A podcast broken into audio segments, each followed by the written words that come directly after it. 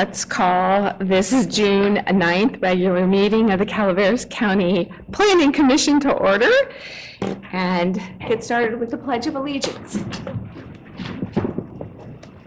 I pledge allegiance to the flag of the United States of America, and to the republic for which it stands, one nation, under God, indivisible, with liberty and justice for all.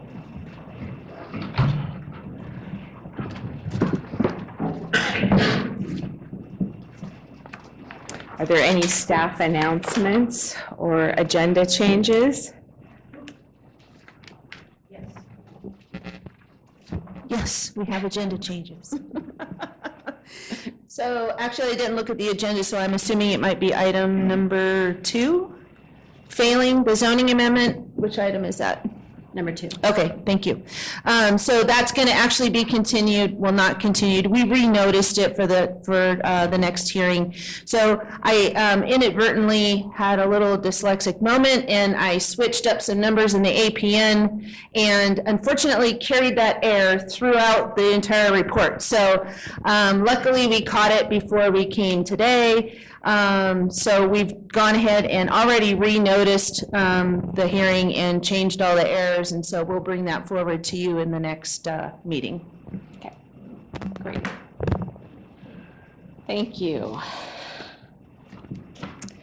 Then we have, uh, nothing else? Then this is an opportunity for the general public to comment on any item that is within the subject matter of the planning commission, but not on our agenda today. Is there anyone here or online who would like to make a general comment? If you Nothing? could raise your hands if you have a general comment.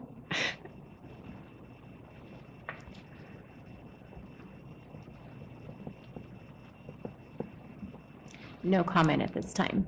Not seeing anybody, we will go ahead and close that item and move on to the consent agenda, which consists of the approval of minutes from April 28th, 2022. Is there any member of the public or the commission who would like to remove that item for further discussion? Nope. Then we're open to, to a motion. I move that we accept the meeting minutes of October 28th, 2022. I'll second it. Thank you. All in favor? Aye. Any opposed? None. Passes four zero with one commissioner position still vacant. Then our regular agenda, we'll get started with item one, 2022-011, conditional use permit for Patricia and David Coolhoven. And Catherine. Good morning. My name's Catherine Stephanie. I'm a planner one with the county, and I will be presenting project number 2022-001. The applicants are requesting a conditional use permit to operate a one-bedroom bed and breakfast inn within their residence at 8345 Stevenson Street in Mokelumne Hill. APN 018-007-032 is a 0.16 acre parcel zoned R1-DR, which is single-family residential with a design review combining district. It's designated by the general plan as having a historic center land use designation and is located within the Mokelumne Hill Community Plan area. A bed and breakfast, which is defined as a business which involves accommodations in five or fewer guest rooms, potentially with meals available, but limited exclusively for the guests of the inn, is a permitted use in the R1 zone with the approval and validation of a conditional use permit. The purpose of a CUP is to provide the general public with an opportunity to review a proposed land use that is generally consistent with the proposed um, I'm sorry, consistent with the purpose of a base zoning district, but has the potential to cause conflicts with neighboring land use and zoning. The design review combining district does not apply to this project as it regulates architectural design and aesthetics, not uses. The proposed use is compatible with the historic center land use designation.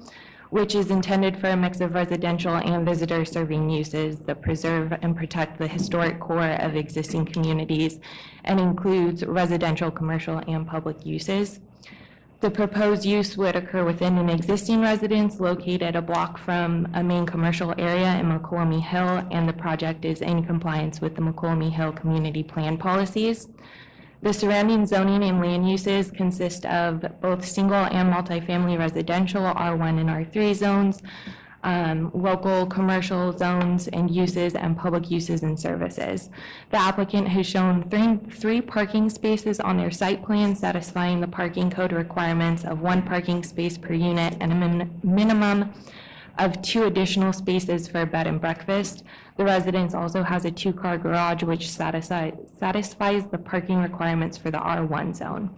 The application was circulated to various county departments, local public agencies, and property owners with three- within 300 feet for 30 days. Comments were received from the Environmental Management Agency and the Building Department. The Environmental Management Agency um, requested that water and water wastewater services continue to be provided by public purvey- purveyors, and that the applicant receive a food facility permit prior to operation of the bed and breakfast.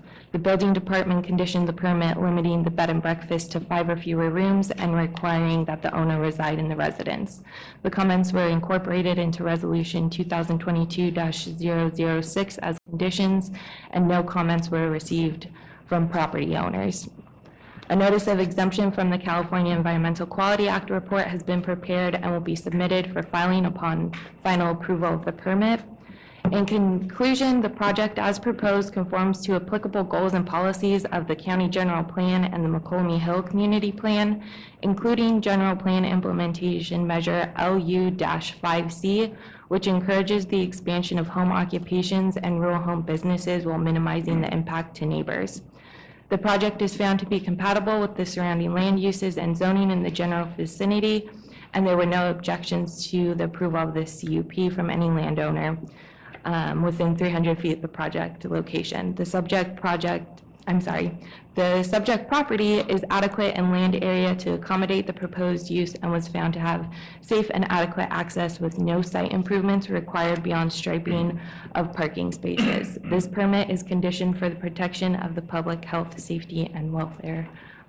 Um, And staff recommends approval of conditional use permit 2022-011 to allow the operation of a one-bedroom bed and breakfast inn at 8345 Stevenson Street in Mokelumne Hill, APN 018-007-032 in the R1-DR zone.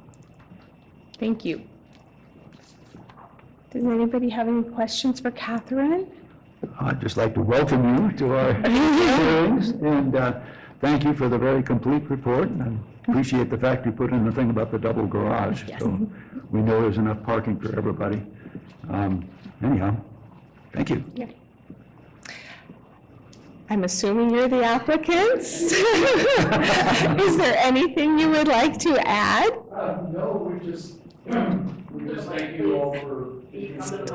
Come on, walk up to it. If you want to be in the resolution, you have to speak up another way. Uh, We just thank you all for the consideration, and, um, you know, uh, this is kind of a first-time thing for us, and uh, um, this is great, because we both just retired, and um, this is going to help us out uh, in our retirement. So this is wonderful, and we're going to go full compliant, and uh, we'll go ahead and get the business license, and we'll get moving along, and just thank you. And I I appreciate the fact that this isn't, the entire building's not becoming a a bed yes. and breakfast. No, This is, this is great. Yeah, that's it. Does anybody have any questions? No. Thank you very much. Thank you so much. We're going to open the public comment portion of the hearing. Is there any member of our vast public who are here to witness this today? Or any member online who would like to speak? Apparently, we have nobody online, and I don't see anyone in the audience, so we'll close the public comment portion of the hearing and bring it back to the commissioners. And we, are there any comments on this item or the resolution? On the resolution, yes. Yes, I figured. Would you like to get started? Yes. Okay, on page one, the last whereas clause has, again, it presented us with a double presented at the meeting. And so it should read, whereas during a notice public hearing on June 9, 2022, the planning commission considered all of the information presented to it, including a staff report comment and information presented by the project proponent and strike the then presented at the meeting.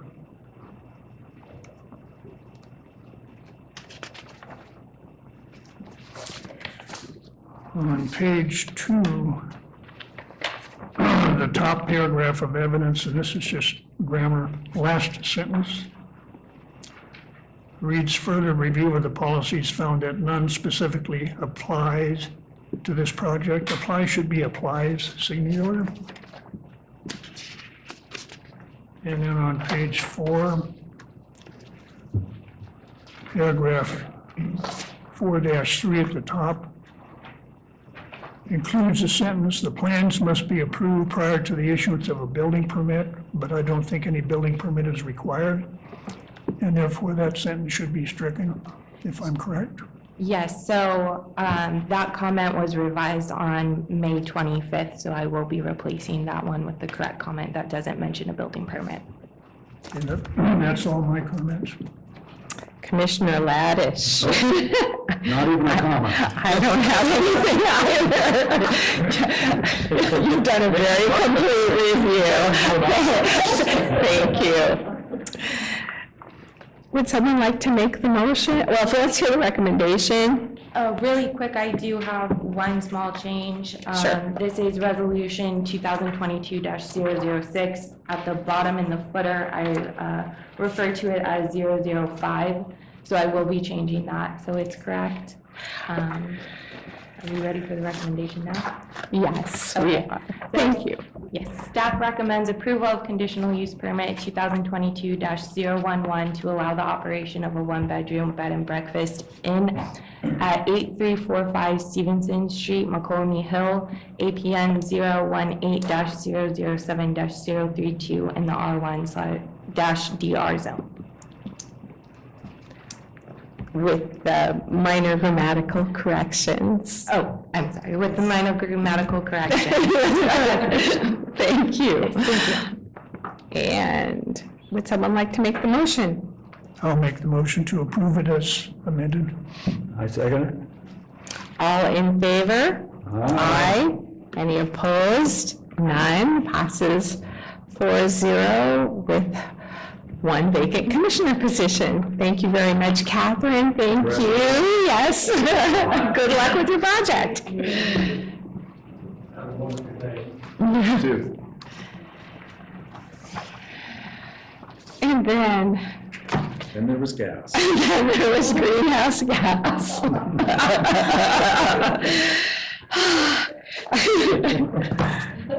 You're just giving me so much room here.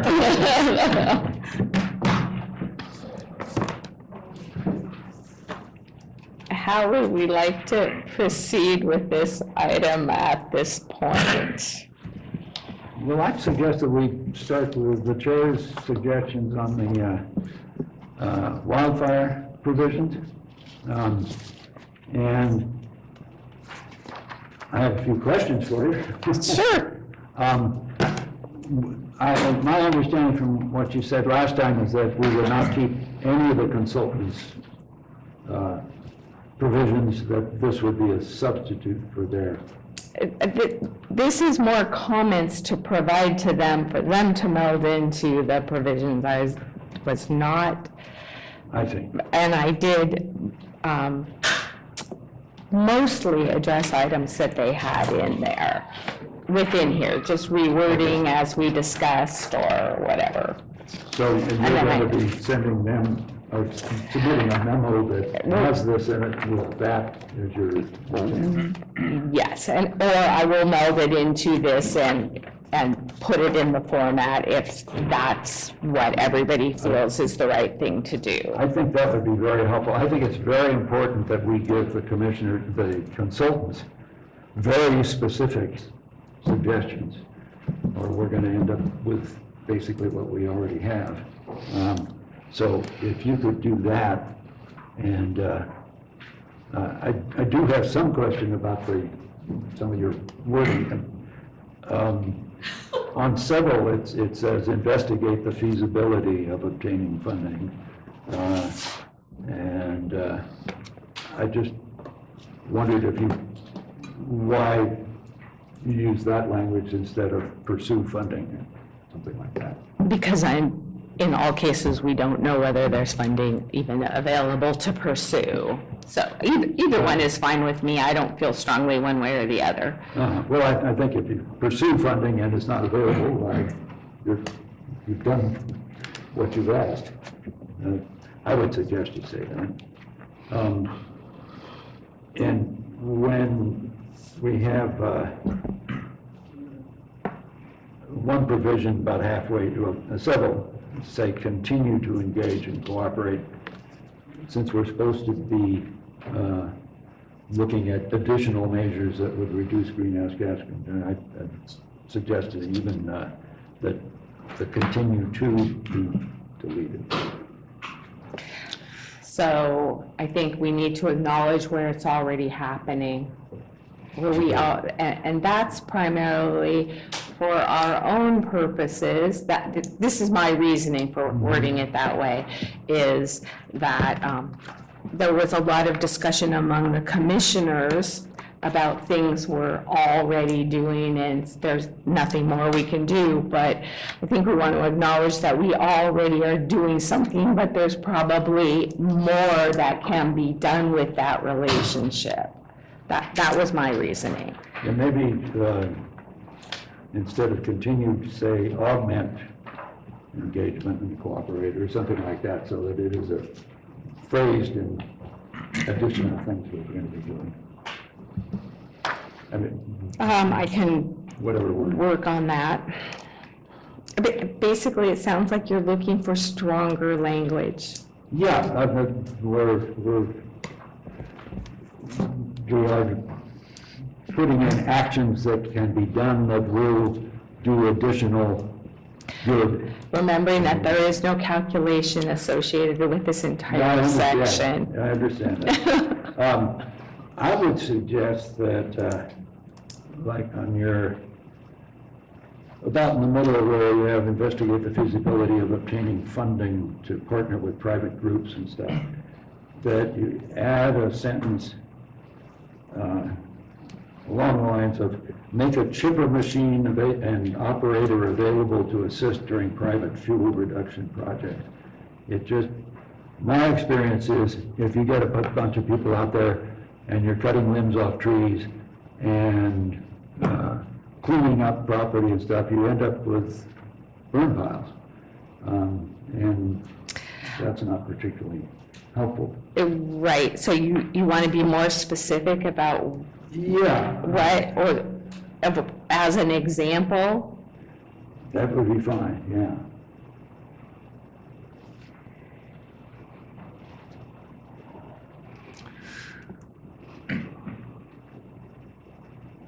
A chipper for Available- borrowing? It's available to assist during private fuel reduction projects, is what I. I think that one's probably going to require some discussion. But we'll- Let's not say it, you get through your list. Uh, Then in my, in my various suggestions, and since this is not, you've made it clear that this is not totally eclipsing what they're doing, I've, I've suggested some additions uh, to the, uh, to their wildfire provisions, one including adding the implementation measure S3S uh, from the general plan. Uh, It's on page 26 of the general plan implementation program set, and that has to do with uh, fuel management and new developments. It's something they didn't, they didn't cover. And I made several other suggestions, which Um, would be good. Anyhow, I'm. I thought I, I picked up all the ones from the general plan, but, Well, I you might have can pick up reworded it. Policies, but not the implementation maybe. oh, okay. Yeah, uh, I mean, the, uh, COS two B and COS two C are also, You want those mentioned? I- Okay, I- I'll, I'll go through and find your comments and, okay, thank you. But What was the one you wanted to include? the the one, the first one I mentioned was S3S, it's on page twenty-six. Has to do with fuel management and new development.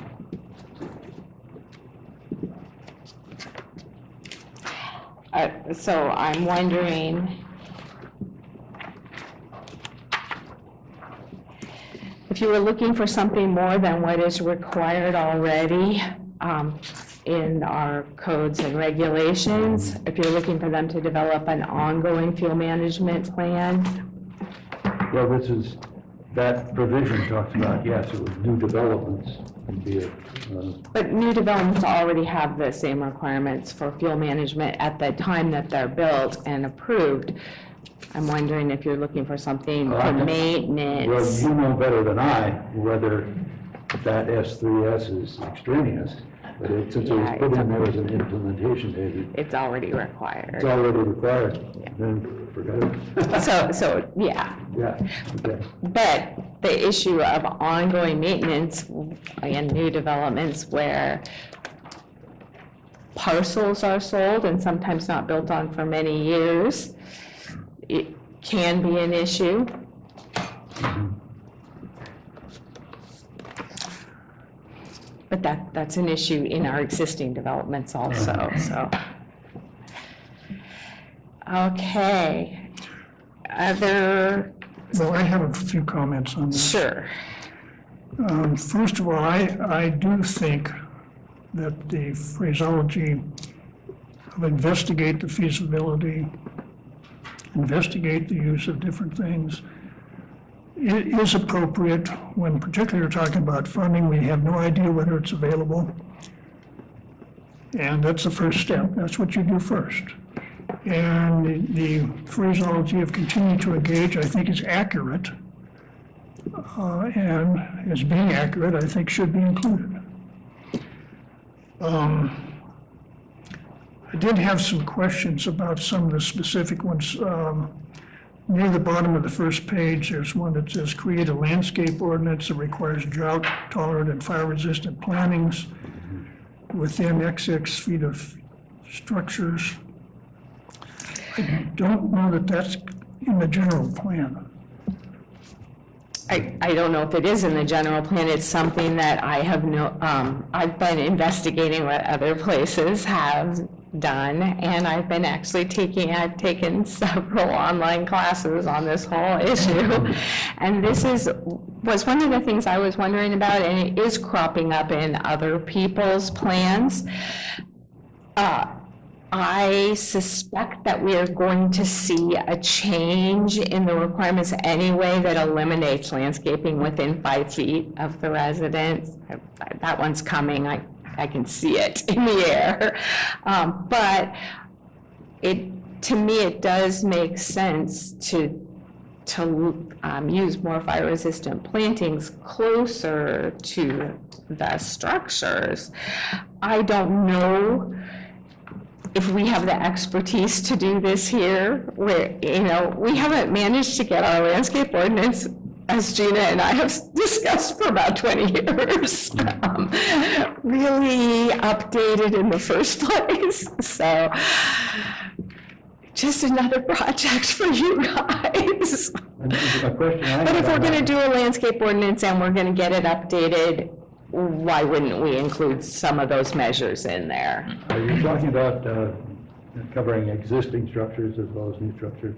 on this? N- Never. We never go in and, we, we have no enforcement possible to go around and inspect every existing structure and, or if a person even undertakes a new landscaping project, we don't have that. My pho- philosophical um, take on any of that is if we are unable to enforce an ordinance, we shouldn't create it. So then, should we say within so many feet of new structures in that provision?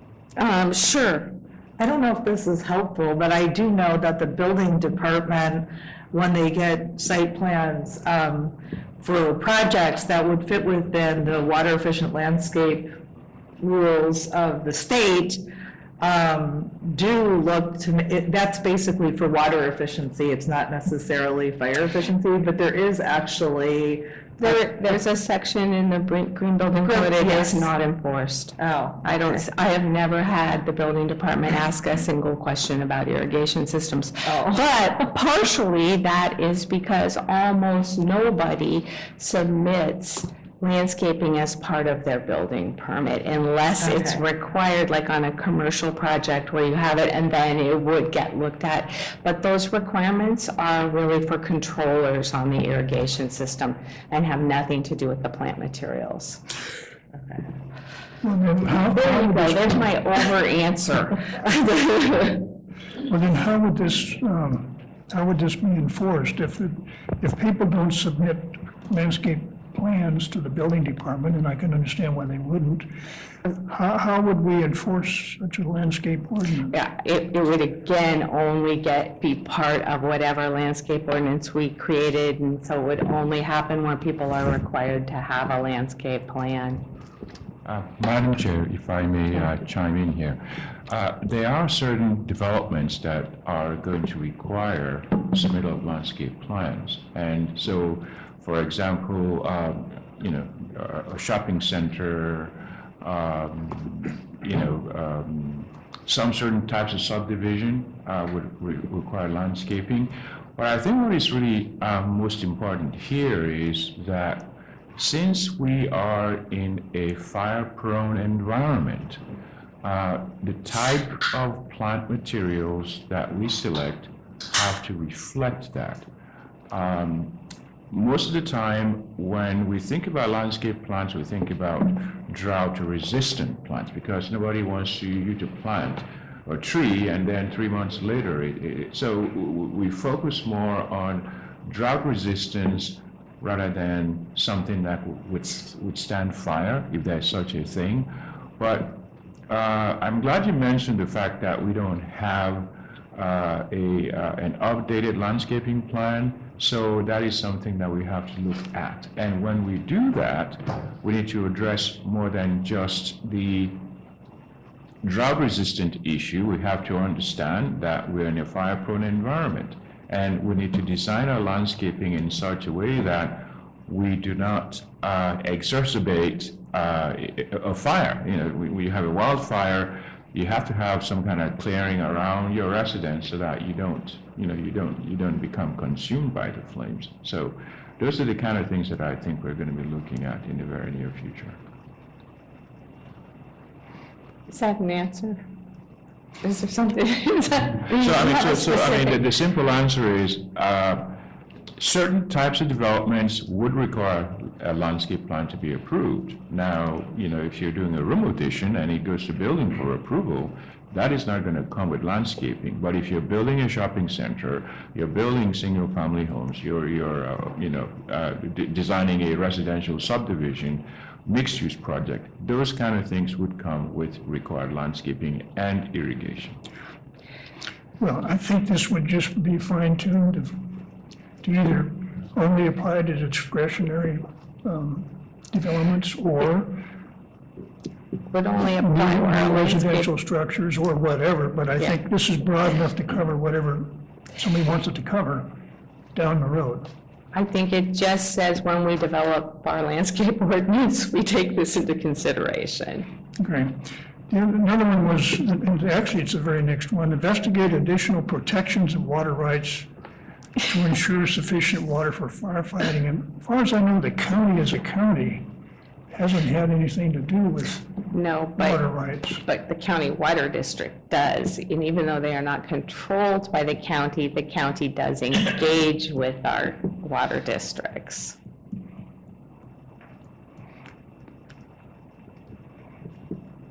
So, I mean, we could change it to say, can continue to engage and cooperate with water districts to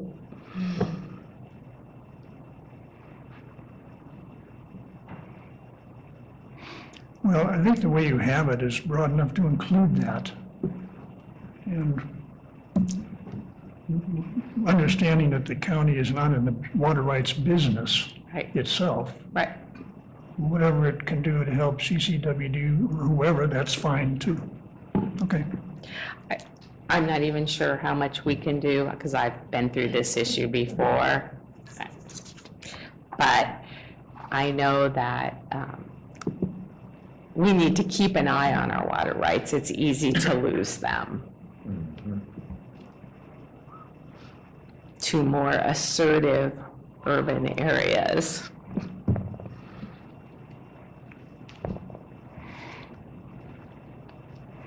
And the last two would be on the second page, and they both have to do with adopting an ordinance that requires conformance with current WUI codes, Chapter 7A of the Building Code. Um, When a, when an X percent of a structure or feature is modified, or in addition greater than X square feet or X percent of existing structure is constructed. And this is not, it's not phrased as investigate the feasibility of doing this. This is saying adopt an ordinance that does this. Because, so there, right now, these codes only apply to new construction, and they don't apply to additions to existing homes, and yet I see homes that are completely demolished and rebuilt.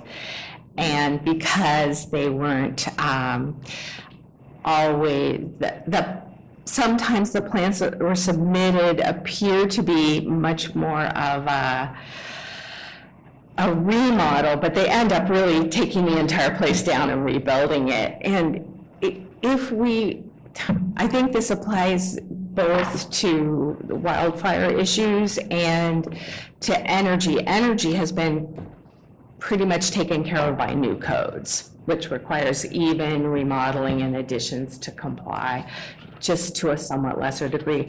But on the wildfire thing, we're not going to improve our situation if we allow people to continue a risky condition into the future indefinitely.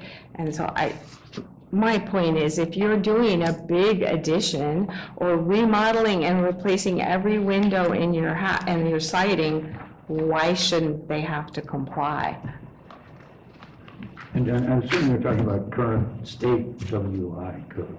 Yeah, chapter seven A of the building code. And you might just insert state there, just to make it very clear. that We're not talking about our ordinance. Of the California building I code. understand, yeah. Yeah, you're right. I should have said that because that's, That, that pretty much explains it. does that make sense? Mm-hmm.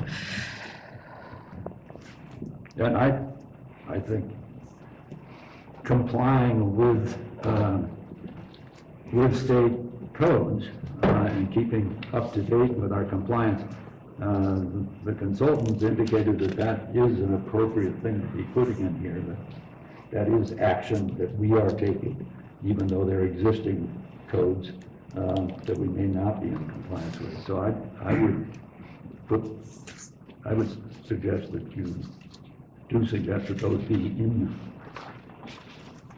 this plan. And I, I don't have a strong feeling about the, uh, investigate the feasibility of, it just seems like ex- extra wordage to me, so. I like extra words sometimes. Actually, I really don't. I don't- Commissioner Parker, come on. You know, I I just, I- you know, whenever we're gonna adopt an ordinance, I just, I'm always trying to look out for people's bottom line. And what is the percentage? What is, what is the percent, it says X percentage? Yeah, something for What- discussion. Okay, you know, for me, I'm fine, depending upon what X percentage turns out to be. Well, you wouldn't make it 15, Right. And you wouldn't make it 90. But it doesn't really say. Well, that's because that's So- for us to Uh, discuss. Exactly. So The the state codes don't specify a percentage. the state code doesn't have this. They don't require anything Okay. to be done on Okay. a remodel or addition. Just like they don't require fire sprinklers to be added to an addition of any size. But So my question is, what are you proposing that the percentage be? I, um, I, you know, I developed this simply throwing everything I could think of in here for us to discuss. I would probably make that percentage something over fifty percent, certainly. It's also really difficult for the building department to say what a percentage is, so I don't even know that percentage is a metric, but, but you could use square footage. So I think that, so if, uh, right now, we have something, that these are, that are policies, like when more than fifty percent of a deck railing is replaced on an older cabin, it has, the whole entire deck railing needs to be brought up to code. I think it's a- something like that. So it's specific to what they're, Well, I'm just saying, that's an example, they already implement some things in this way. So So- would you be comfortable with fifty percent? well, it really depends upon what it is Well, and to what scope they're gonna make you And that would- bring things up to standard. And it would, I think it would only apply to the exterior envelope. We're not talking about people changing their Right. carpet and cabinets. Yeah, I understand. that. Yeah, so, And, um, and I think I that think if have you to be make, specific about that. if you make it too restrictive, then people aren't gonna even, they're, E- A, they're not gonna get a permit, and B, they're not gonna upgrade at all, because it's cost prohibitive. So if you put it to where, Well, it's not, because most of these things um, are not a big cost issue. So in my experience, most people who are replacing siding and windows are going to do this anyway. That's half the reason they're doing it, is to make their place more fire resistant and less maintenance, more durable for the long run. I mean, it, it has other benefits besides fire resistance typically, depending on what people choose to do. Um, and I don't want to tell people exactly what to do. My concern is we don't build that many new buildings every year here in Calaveras County. So it's the same, it, it ripples through every piece of the things we're talking about is unless we figure out a way to address our existing housing stock, we're barely gonna move the needle. It seems to be unless we put in the percentage, the consultants are just gonna pull something Well, out no, of that's why we're discussing. Me, I, I might, um, make it like, I would probably go over fifty percent and look, be looking at more like if you're replacing more than sixty percent of your windows, doors, siding, your roofing has to be done anyway under the code. For, because roofing has been acknowledged to be the riskiest spot. So that's, that's been in place for a long time. So, I'm pro encouragement, I just have a hard time with adopting sometimes. Well, I mean, I mean, Uh, it- it's up, it's up to everybody here. so- yeah, it, it- it's, it, it, it- we either discuss it now or we discuss it when, if it comes back from the consultants. I- Right, Again, I think it's, I think it's, it's best for us to make things as specific as possible for the consultants. And so, at least for now, I'd go with sixty percent in both of these. Um, and, and here's a whole nother piece to this, is Okay. that I, I'm just aware that it's common for people to do these kind of projects without a building permit anyway. Yeah, yeah. Um, so, or to decide to do it halfway through a project, and so it wasn't included in their original permit and no one really looks at it. Uh, It just happens. And if you adopt it, I think there's gonna be less people pulling permits to do it. That, that's all. Well, I, I don't. I think that people choose to pull a permit or not pull a permit, not, this reason would not be it. Well, then Because- perhaps I'll go, I'll go back from what I just said. In order to get this to the consultants, leave it the way it is.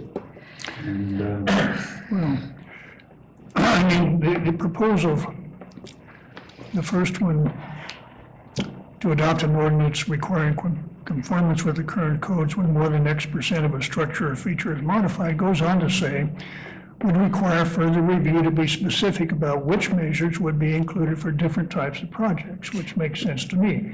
Now, I, as I sit here, I am not competent to do that exercise. uh-huh. That, that has to be a building person or a contractor or somebody who knows the subject matter, and that's not me. And so But in- I at least am not capable of making suggestions to be more specific to the consultants on this subject. Perhaps Well, And I here don't are, think it's but necessary because then an ordinance would come back to the building department for them. They have an advisory committee, that group would get together and come up. Maybe what we ought to say is a specified percentage. I don't, And I that- would and that take, way- I have two things here. I would just leave the most generic one to go to the consultants because we don't have to solve the problem today. What we have to do is say, conceptually, we're open to the idea of looking at something along these Yeah, lines, yeah, right? That's fine, that's fine, and I, but that's what I was thinking of, uh, by saying certain percentage, why then you don't, this isn't a, a fill in the blank right now, sort of. Well, I would think we're, an ordinance would have to be written. They would debate that issue Yeah. at that time, so we don't really That's- need to say it now. That's, that's what I'm Yeah. suggesting, is that if we say a certain percentage to be determined. Oh, well, Or something right. like I that. don't, I don't even know if we need to say that, because when they go to, when everyone is looking at that topic on its own more closely, there may be whole things I'm not even considered, because I didn't spend hours and hours and hours on this document. I sat down and, you know, did a bunch of research and tried to throw together as much as I could, but I think we're gonna get hung up among ourselves trying to solve issues that are really the next step. And I don't wanna see us, I wanna see us get something back to the consultants. Well, how about the first version? The first and we'll version. Take the second version. That's what I had already done, yeah. Oh, okay. Because I realized I had duplicated that, yeah. Are, are you comfortable with that? Well, I'm comfortable with not specifying any percentage. Yeah. I think that's the what- XX implies that that's to be determined. What I'm still not real comfortable about is the flat adopted ordinance that requires. Um, It may turn out that this just doesn't work. So investigate the feasibility of adopting one I'd be more comfortable with. I know Mr. Laddish won't like that, but, but I think it. I've already folded on that one. How about consider adopting That's, that's, an that's better, ordinance? yeah. With everybody, okay? Oh, my gosh. And I think, I think it's, You know, we're, we're going through this, a- and, I- and I talked to Gina, and I was telling her, I- I- this really is being left to us, who we're not experts in all these areas. This is a, I have such a problem with, that we spent all this money on this, and to me, it just seems like a boilerplate Yeah. that they sent out to every county in California or America, I don't even know. Oh, I And- went and to they're- the few places that, that have hired these particular Okay. consultants, but Hey, they all that's what I'm have a saying. similar one. That's what I'm saying. Yes. These particular consultants are sending out this boilerplate, which, we're, I don't know what we're paying for this, but to me, it's very disappointing that it's not more specific to our community and our county. It's, I've just had a problem from the get-go, and then they're leaving it to us who are not experts in this field. We really need them to be the experts, I would think, to get it narrowed down to something that's more manageable for uh, the layman like us to, to deal with. and our county staff, as some of I mean, I would need to probably dedicate my entire work week to trying to research everything in here that they didn't research for us. I just have had a problem from the beginning with it because unfortunately, I have three businesses. I want to participate as much as I can, and you guys are doing a great job. I just want to thank you for doing my work because I don't have time to commit that you gentlemen and you are are dedicating. And I appreciate it. I want to tell you because it's a lot. Um, And, you know, I want to participate as much as I can. And, and I'm Captain Obvious today because this is boilerplate and it's made it very difficult for us. And I think, uh, what I would suggest, since this isn't the thing we're going to be voting on, I- I'd like to suggest that the chair in her memo that's going to go to the consultant say that, um, that the uh, planning commission agrees in principle to her suggestions, you know, so that it isn't just one commissioner. I, I will be passing it on to Gabriel and Gina. They are gonna pass on everything to the consultants Right. with their, like, this, these are Michelle's personal comments and diatribe. And these are the ones that represent things that were discussed by the commission as a whole. But I think, I think it's important that your comments are presented with the statement that, uh, there is agreement in principle by the commission. I, I will have other comments that there may not be No, agreement in fine. principle, Yeah. so. With And that's that, not gonna stop me from making them. with that in mind, uh, the council has, has uh, advised me that in order for, say you, you made your revised comments, in order for us to ever see those revised comments, we need to continue this for another week, for another time, so that you can provide us with copies. Isn't that correct? I think we need to move on. I think we are dragging this out far, far too long. Well, I- And I I- think that, I think, I, I wrote down all you guys' comments. I, I will be happy to send it back if everybody wants to look at it again. We're not giving the, we're providing fodder to the consultants Yeah. for them to work into it. Their, their new version is going to come back to us. We can Right. debate the specifics at that point. Yeah. If we try to get wordsmith everything before Oh, we oh. send it to the consultants, we're not going to No, agree. no, I, I fully agree. Uh, Let's dissect it on the next round. but- Yes, Okay. that's what I'm trying to say. I- I don't, I don't know. You don't want to, you don't want to see that again. I think we have a whole lot more that we need to work our way through today in order to get Yeah. ready for our meeting with the consultant. Also, Gabriel, did we talk to them about maybe talking to us one last time?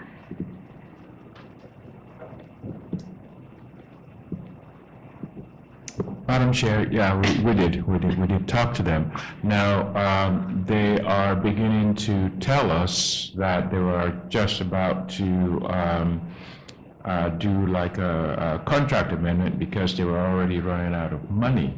So, um, we're gonna have to figure out exactly how we, we're gonna proceed with their assistance. But it's very, it's very crucial that I haven't spent this amount of time going through this, that we have another go-around with them, and we may have to do some kind of a budget amendment with them for, for that to take place. I I think maybe the next time we deal with them, though, would be they're coming back to us with our contributions reflected. I, I had asked Gabriel if it was possible for them to come back once before then to talk to us, just to make sure we understood everything. But that might not make sense. It might make better sense to just get our information to them. But then to make sure, I, I would like to make sure that even if it takes a budget amendment, that they plan to spend more than, you know, well, we have to leave at noon Yeah. with us next time, and they, we don't even get through the whole document in a cursory way. I think they need to, to be here for that discussion, and we need to make ourselves as um, concise Yeah. and efficient as we can so that we all come ready to comment on that next round when we get it back, and I don't know how long that will be. Yeah, yeah, I- but I would suggest that our next input from the consultants be when we see what they have done with our suggestions. Yeah. I, I may I just ask a question, I'm, I'm sorry, my microphone's not working, it's pretty. But, um, Sorry. So I, I, I, we were doing this on COG's budget before, and I don't know if I missed something when I was gone. I just want to make sure, we're talking a budget amendment that COG is willing to pay? Or are we talking about a budget amendment that m- may need approval of our board of supervisors, depending on mm, how it is? Nobody's investigated it yet that I Okay. know of. Because that, we can't just necessarily approve here a, a budget No, no, I'm understanding, I'm just saying, I think we need to talk to them because they clearly did not allocate enough time to attend meetings. They have never sat through the, a discussion of the entire thing. They've been, you know, scheduled themselves on to the next item.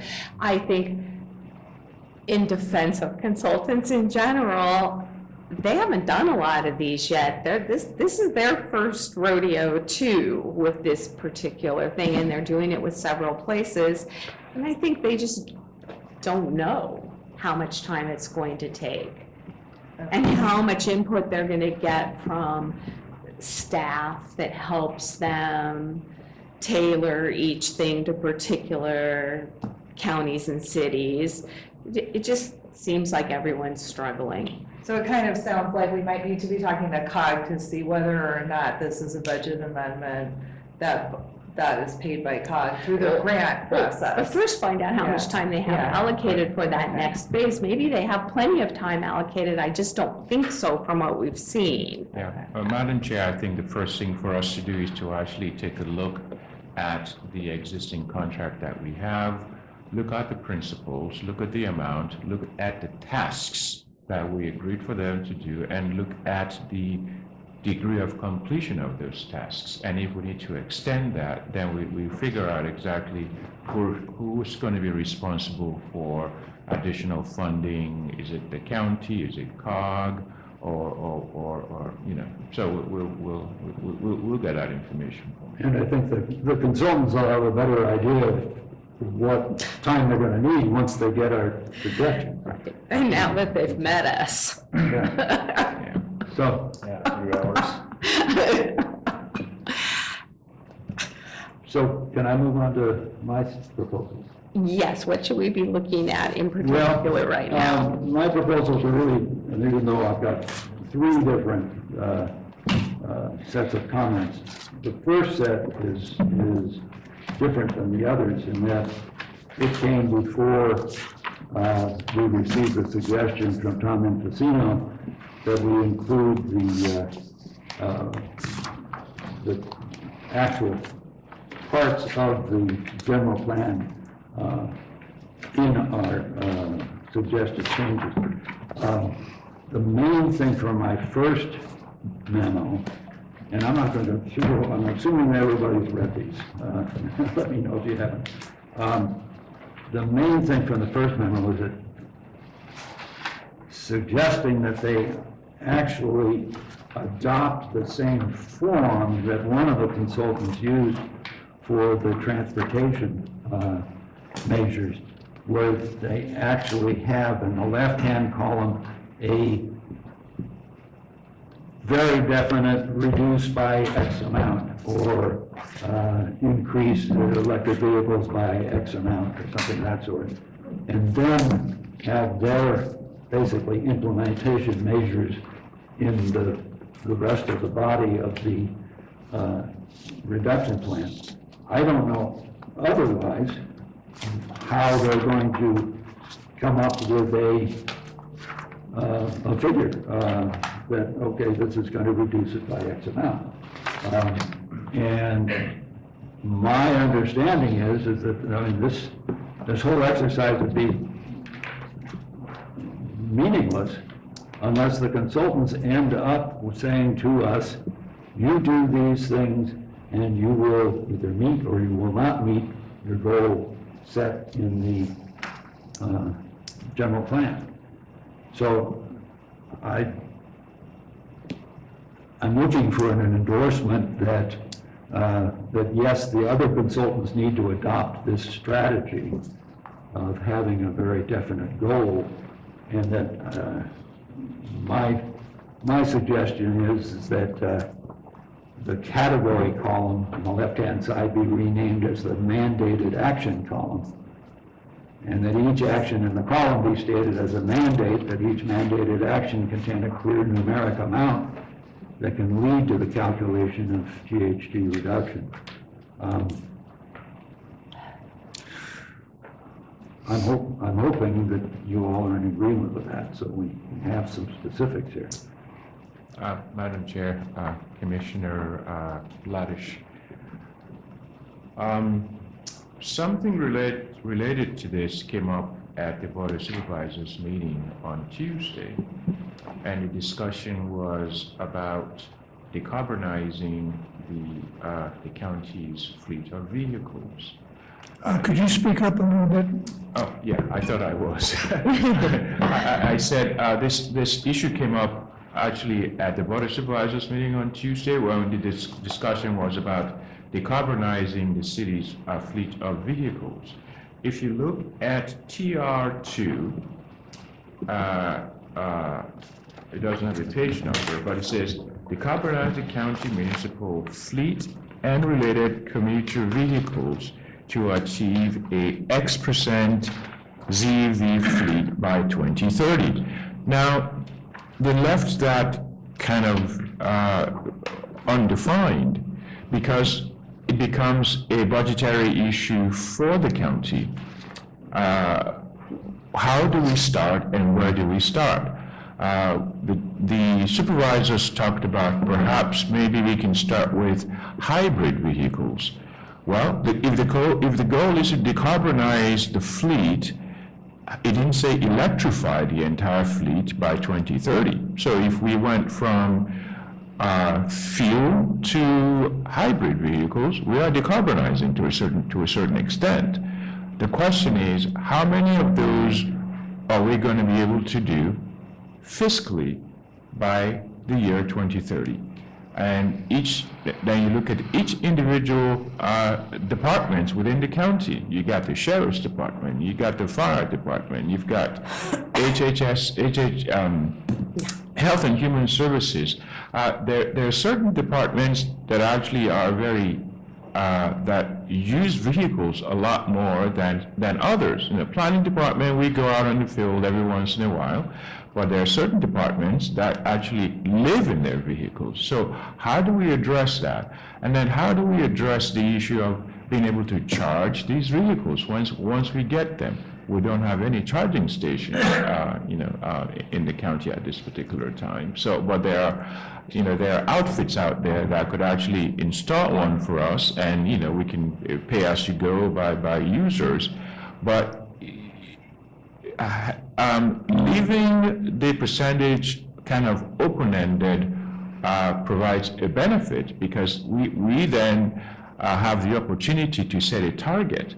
Uh, Right now, all our vehicles are gas engines. We don't have one single vehicle, to my knowledge, you know, that, that it's electric or, or hybrid. So when we're starting from scratch, uh, it's going to be a gradual process. What I think I understand what um, Commissioner Laddish is trying to say is it would be nice if we knew that if we did, uh, you know, category, pick one hypothetical category, if we did that, it's going to end up in reducing our greenhouse gas by a fixed percentage. Mm-hmm. We don't have the latitude of knowing that at this particular time. What we do know is that we have a big target, which is reduce GHG by 40% by a particular time, but we don't know the incrementals that go along to reaching that 40%. And, and that becomes a challenge. Now, I have brought this issue up with the consultants, and they said it is almost impossible for them to allocate uh, a percentage to, you know, to, uh, to the column that you're referring to, on the, on the, the gray column on the left-hand side, uh, because this is something that hasn't really been tested. So they, they, they couldn't really tell you that if you, um, if you uh, decarbonize all, all your vehicles by year 2020, your GHG reduction would be 25% or 15% or 5% or 50%. They couldn't tell us that. So all we can do is uh, do the best we can by taking these incremental steps, and ultimately, when we can, everything kind of comes together, then we might have an environment that is a little cleaner than, than from where we started. Well, I, I strongly believe that you set the goals, you can change the goals as this plan goes on. But unless you have some goal, I mean, we have, the, the goal in the plan is forty percent less than uh, nineteen ninety levels. Um, and, uh, so that goal has been set. It seems to me you can set other goals, and then if that turns out to be, if, if we can, if we can't save as much in, in reducing greenhouse gases in transportation as we thought we could, but in some other areas we could do more, they can change it. But I think unless we put in the goals, uh, what's the point of this whole exercise, other than a bunch of little things saying, oh, it'd be nice to do this, it'd be nice to do that, it'd be nice to do that? Um, There's, 2030 is not that long away.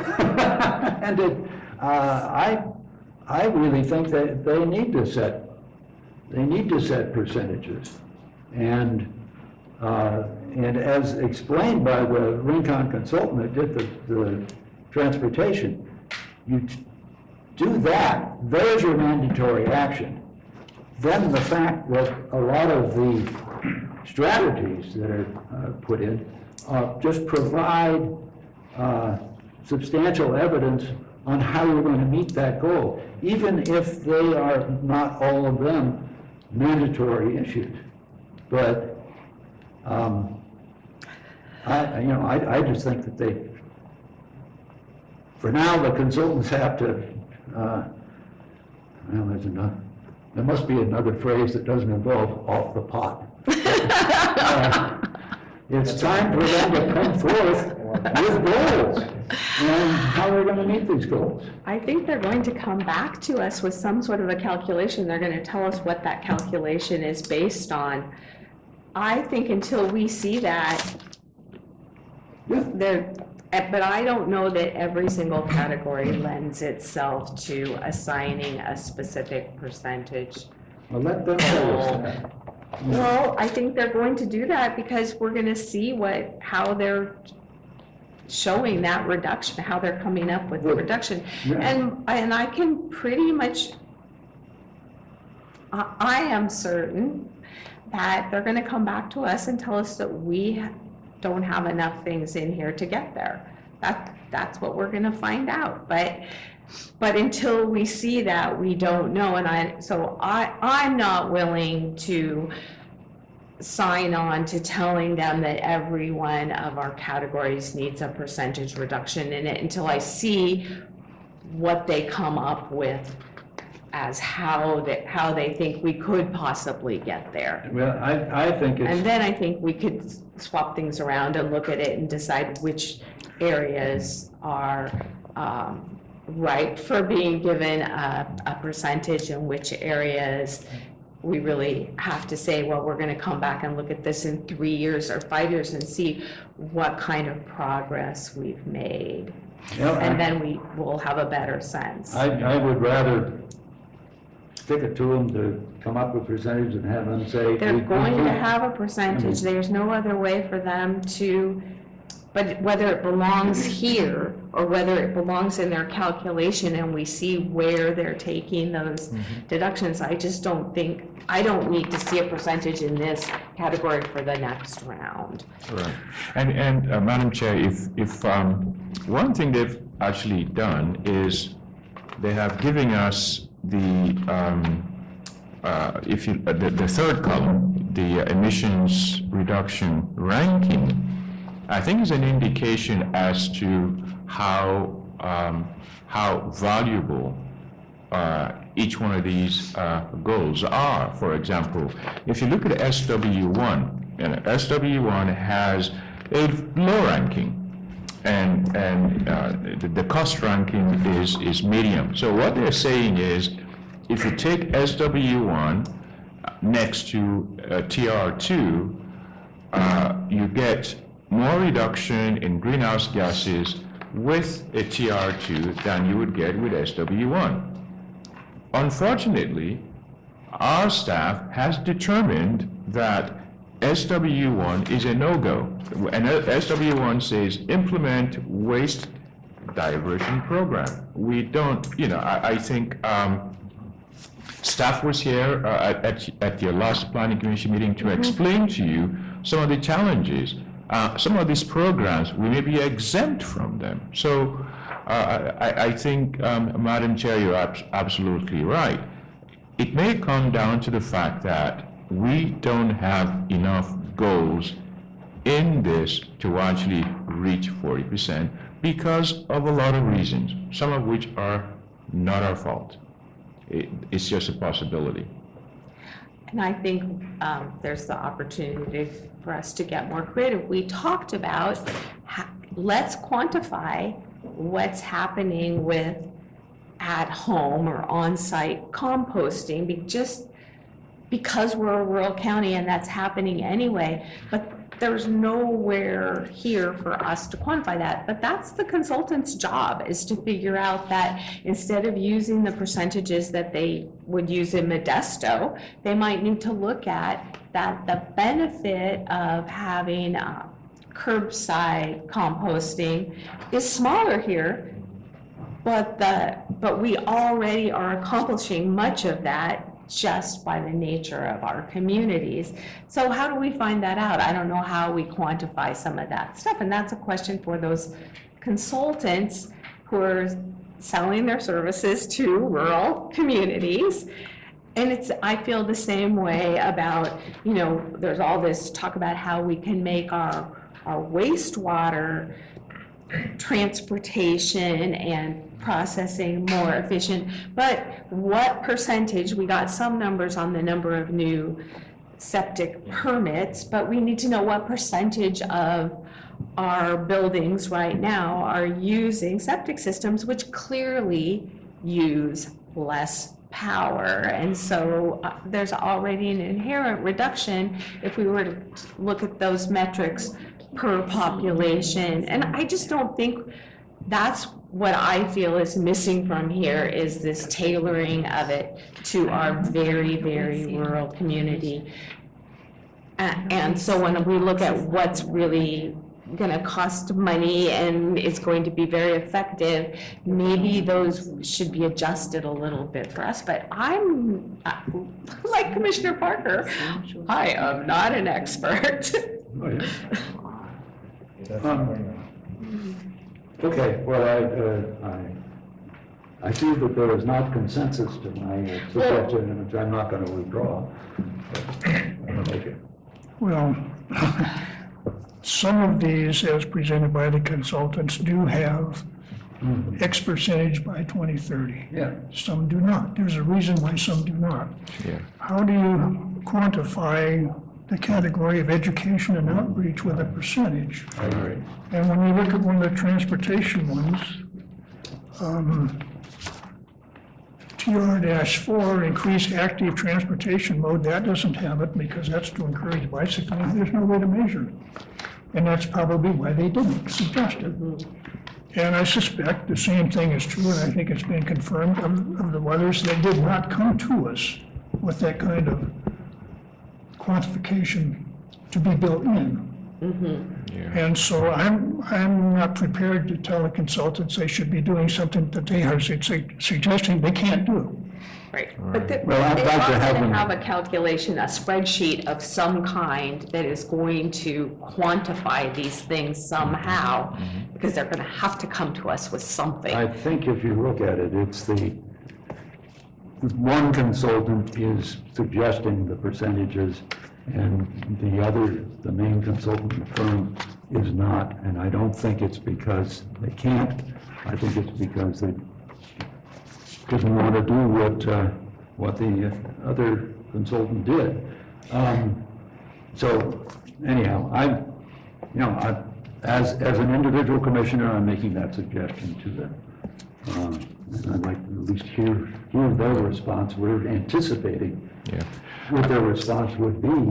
Um, And I, I- I'm suggesting, you, you're, obviously, you can make whatever recommendation to them that you like, but I'm suggesting that this discussion might more appropriately happen after we see their estimates. And, and we can see where they think most of it is coming from, and then we can make a determination about, well, it does look like they could put some goals in there, and then can we agree on those goals? Right. But right now, I, I think we're shooting in the dark and we're spending a lot of Yeah, time on I'm, a- I'm a little concerned that, you know, if you're gonna, if you're gonna send forward individual comments that aren't the consensus of the commission, they're not gonna know what to do with that. Um, you know, then we're still not, we're still gonna have this, think they're gonna take them just like Hodgepodge, any comment exactly. from the public, and, and we're gonna be having this discussion all over again about, well, they asked, they asked for individual commissioners to make comments to them at the first meeting. And, uh, and, and I I assume you've passed on what I've sent to you. everything that you've sent me thus far has been passed on, Yeah. yes. I And so, think they I should, guess- they'll- they should treat them exactly like they treat something that came from any member of the public. Unless, as we did with yours. Right. There's some sort of consensus. Right. And that, so if anybody, Commissioner Plotnick said she had a separate set of comments that were just Plotnick comments that Right. aren't being discussed. So she- mm. those will be identified as this is Michelle Plotnick, not speaking as a planning And commissioner, but speaking as a, an architect in the community who has Right. additional. And I- yeah. Um, it- I guess, uh, then the question, as far as my first set, which did not involve uh, implementation measures from the uh, general plan, does anybody have particular problems with any of my suggestions there? You don't need to spend time on it, I mean, just see what the consultants say. If so, I don't know, I mean, if, if there are no comments on that, I want to move on to my second and third set of comments. Um,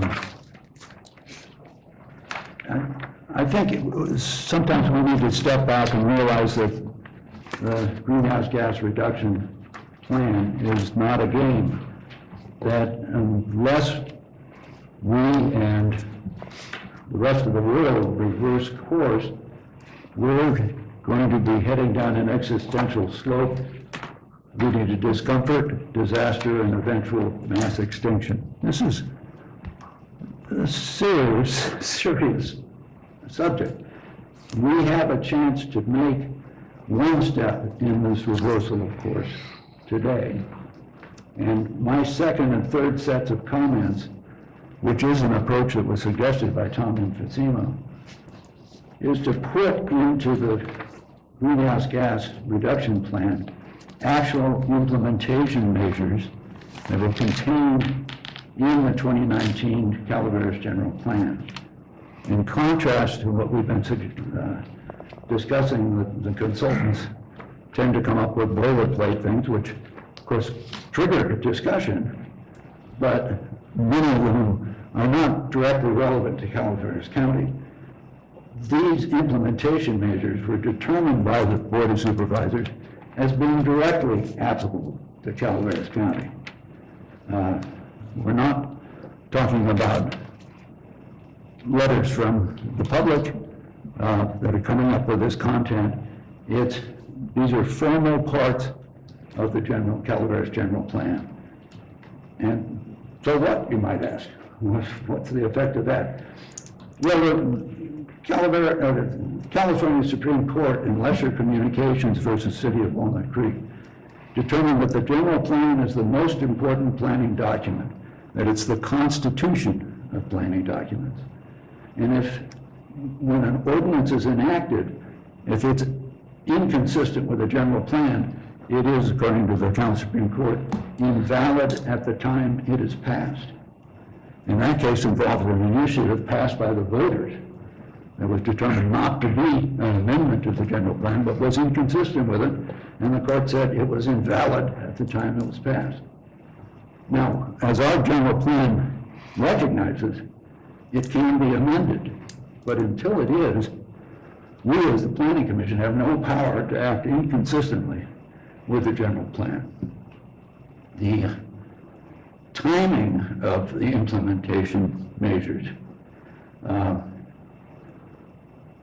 you look at the general plan, came into effect in 2019, the GHG reduction plan uh, needs its results by 2030. Clearly, the sooner that these provisions that reflect or affect GHG reduction uh, are implemented, the better it will be. But the implementation timing is still up to the Board of Supervisors. There's nothing in my suggestions that indicate that, uh, that we're trying to usurp the uh, Board of Supervisors when it comes to timing of implementation. As I said before, we need to give consultants specific guidance with provisions tailored to Calaveras County. And the Board of Supervisors has given us those, uh, and specifically applicable to Calaveras County. And so I think to the extent we can, we actually include those implementation measures in this greenhouse gas reduction plan, which is what my second and third set of comments uh, attempted to do. Um, If, now, I had indicated that, because I understood this to be the case, that the planning commission agreed to this approach, but they had not specifically considered any specific proposal. Um, But I'd like to throw these open for discussion. And now, if you have any disagreement as to the approach, and, or or a disagreement that a certain provision would be inappropriate to put in, um, uh, that's, I think, where we should go from here. I thought we discussed this last time and that there was agreement that if it is in the general plan, I'm too far from the, that it should be in this plan. This plan should take its lead from what has already been approved by this planning commission and the board of supervisors. And we had a problem with it. Well, it, it- it, they've been adopted, so it doesn't matter really what any of us individually feel about those individual items at this point. I think they should at least come back to us in this plan. Whether they get prioritized or not is not really, Well, here- here's the problem. The, the general plan provisions do not have a timetable, and they don't have quantifiable objectives. Right. And there's a reason for that. When, when we started this process in 2015, there was a joint meeting of the Board of Supervisors and the Planning Commission. And the county counsel advised against including such things. And we didn't. Now, when you take these general plan provisions and you insert them into the GHG reduction plan, and this is what set me off last time, um, Mr. Laddish's second set of comment says, if those implementation measures which pertain to GHG reduction were included in the GHG reduction plan with their expected GHG emission reductions by 2030, the general plan provisions would be provided with both implementation timeframes and quantified objectives. That's the problem that I see. Now, it may have come to pass through discussions this morning that that's not a problem because we're not going to have, and let- perhaps, depending on what the consultants come up with, quantifiable ob- objectives for every single thing. I'm still concerned about the time frame because if you put these things into the GHG reduction plan, and 2030 rolls around and something's not done, have you just given would-be litigators ammunition to sue the county with. I understand your concern. I still think every item that is in the general plan should be in the greenhouse um, gas reduction plan. Not every single one of them will necessarily be prioritized or be accomplishable, quantifiable with a particular date and percentage. So I think we have to look at those individually. So I think I'm probably somewhere in between. Like, I believe they need to be there because we need to stop losing track of what we say we're going to do. Um, And I think by, by repeating them in the greenhouse reduction plan, something we have all already agreed to, then we're at least giving ourselves um, a framework to work with. And so, and then we're going to have to look at not just us, because in the end, this will be the Board of Supervisors who make these decisions. But we have to prioritize which are the most beneficial, which are the most accomplishable, and how far can we get by 2030? But we have a deadline. We have 2030. We're, we're going to have to identify which ones should be prioritized and that we need to have some real milestones for. I think that's something we'll be looking to the consultants to help us with, though, because they can tell us which, you know, they, they have their little matrix here of which things are high cost and which things are high effectiveness, and they're gonna look through all those implementation measures. But they have to be melded into this, or why do we have a general plan? And I'd I'd add to that, um, by 2030, my preferred practice, we probably, we should have another general plan. I mean, the- the Right. government code requires the the State Office of Planning to uh, notify the Attorney General if a, of a plan has not been uh, revised within 10 years. There's no specific statutory requirement that we do another general plan in eight years or whatever. But 2030, I mean, you know, that's um, 11 years after the general plan came to. If these provisions have any meaning at all, it needs to be consideration about when we are going to implement it. And that is still up to the, uh, to the Board of Supervisors. And if they think it's unreasonable, they can amend the general plan. That's how the general plan starts with, this plan is amendable. Well, realistically, we should be monitoring our success at the implementation measures throughout the general plan, not just with respect to this. And when this plan is adopted, it will need to be monitored and a report back to the, the Board of Supervisors every year on how much progress we're making in each of these items. And any of the plans can be modified in the future. But we have to have a starting place, and it seems like the implementation measures in the general plan are a good place to start. I don't think that means that we are saying that we are going to accomplish every single one of them in whole by 2030. And I think we would want to be careful not to say that for all the reasons Gabriel talked about and mm-hmm. Commissioner Roosters talked about. But I think if we don't start setting them out there as goals, we're gonna, 2030 is gonna come around and we won't have accomplished any of them. Because that's just the nature of the beast. So long as we're not locking ourselves in for each of these provisions on a specific time frame, then it's not going to be a big issue. I, I think we can do that wording that clarifies that, that these are our aspirations, and we can pick and choose the ones that we are saying are most important and, and achievable. Which is what the Board of Supervisors does. Yeah, that's their job. That- That's why they get the big bucks. Yeah. The other piece is that we're, you know, in order to tier off of, um, the document for CEQA purposes, I mean, if, if the state agrees that we're able to do that, then I would suspect that it's adequate. I don't, there's nothing in the adoption of the reduction plan that mandates that we actually achieve the goal. Obviously, we want to try to, but um, it's, it's a different document than the general plan.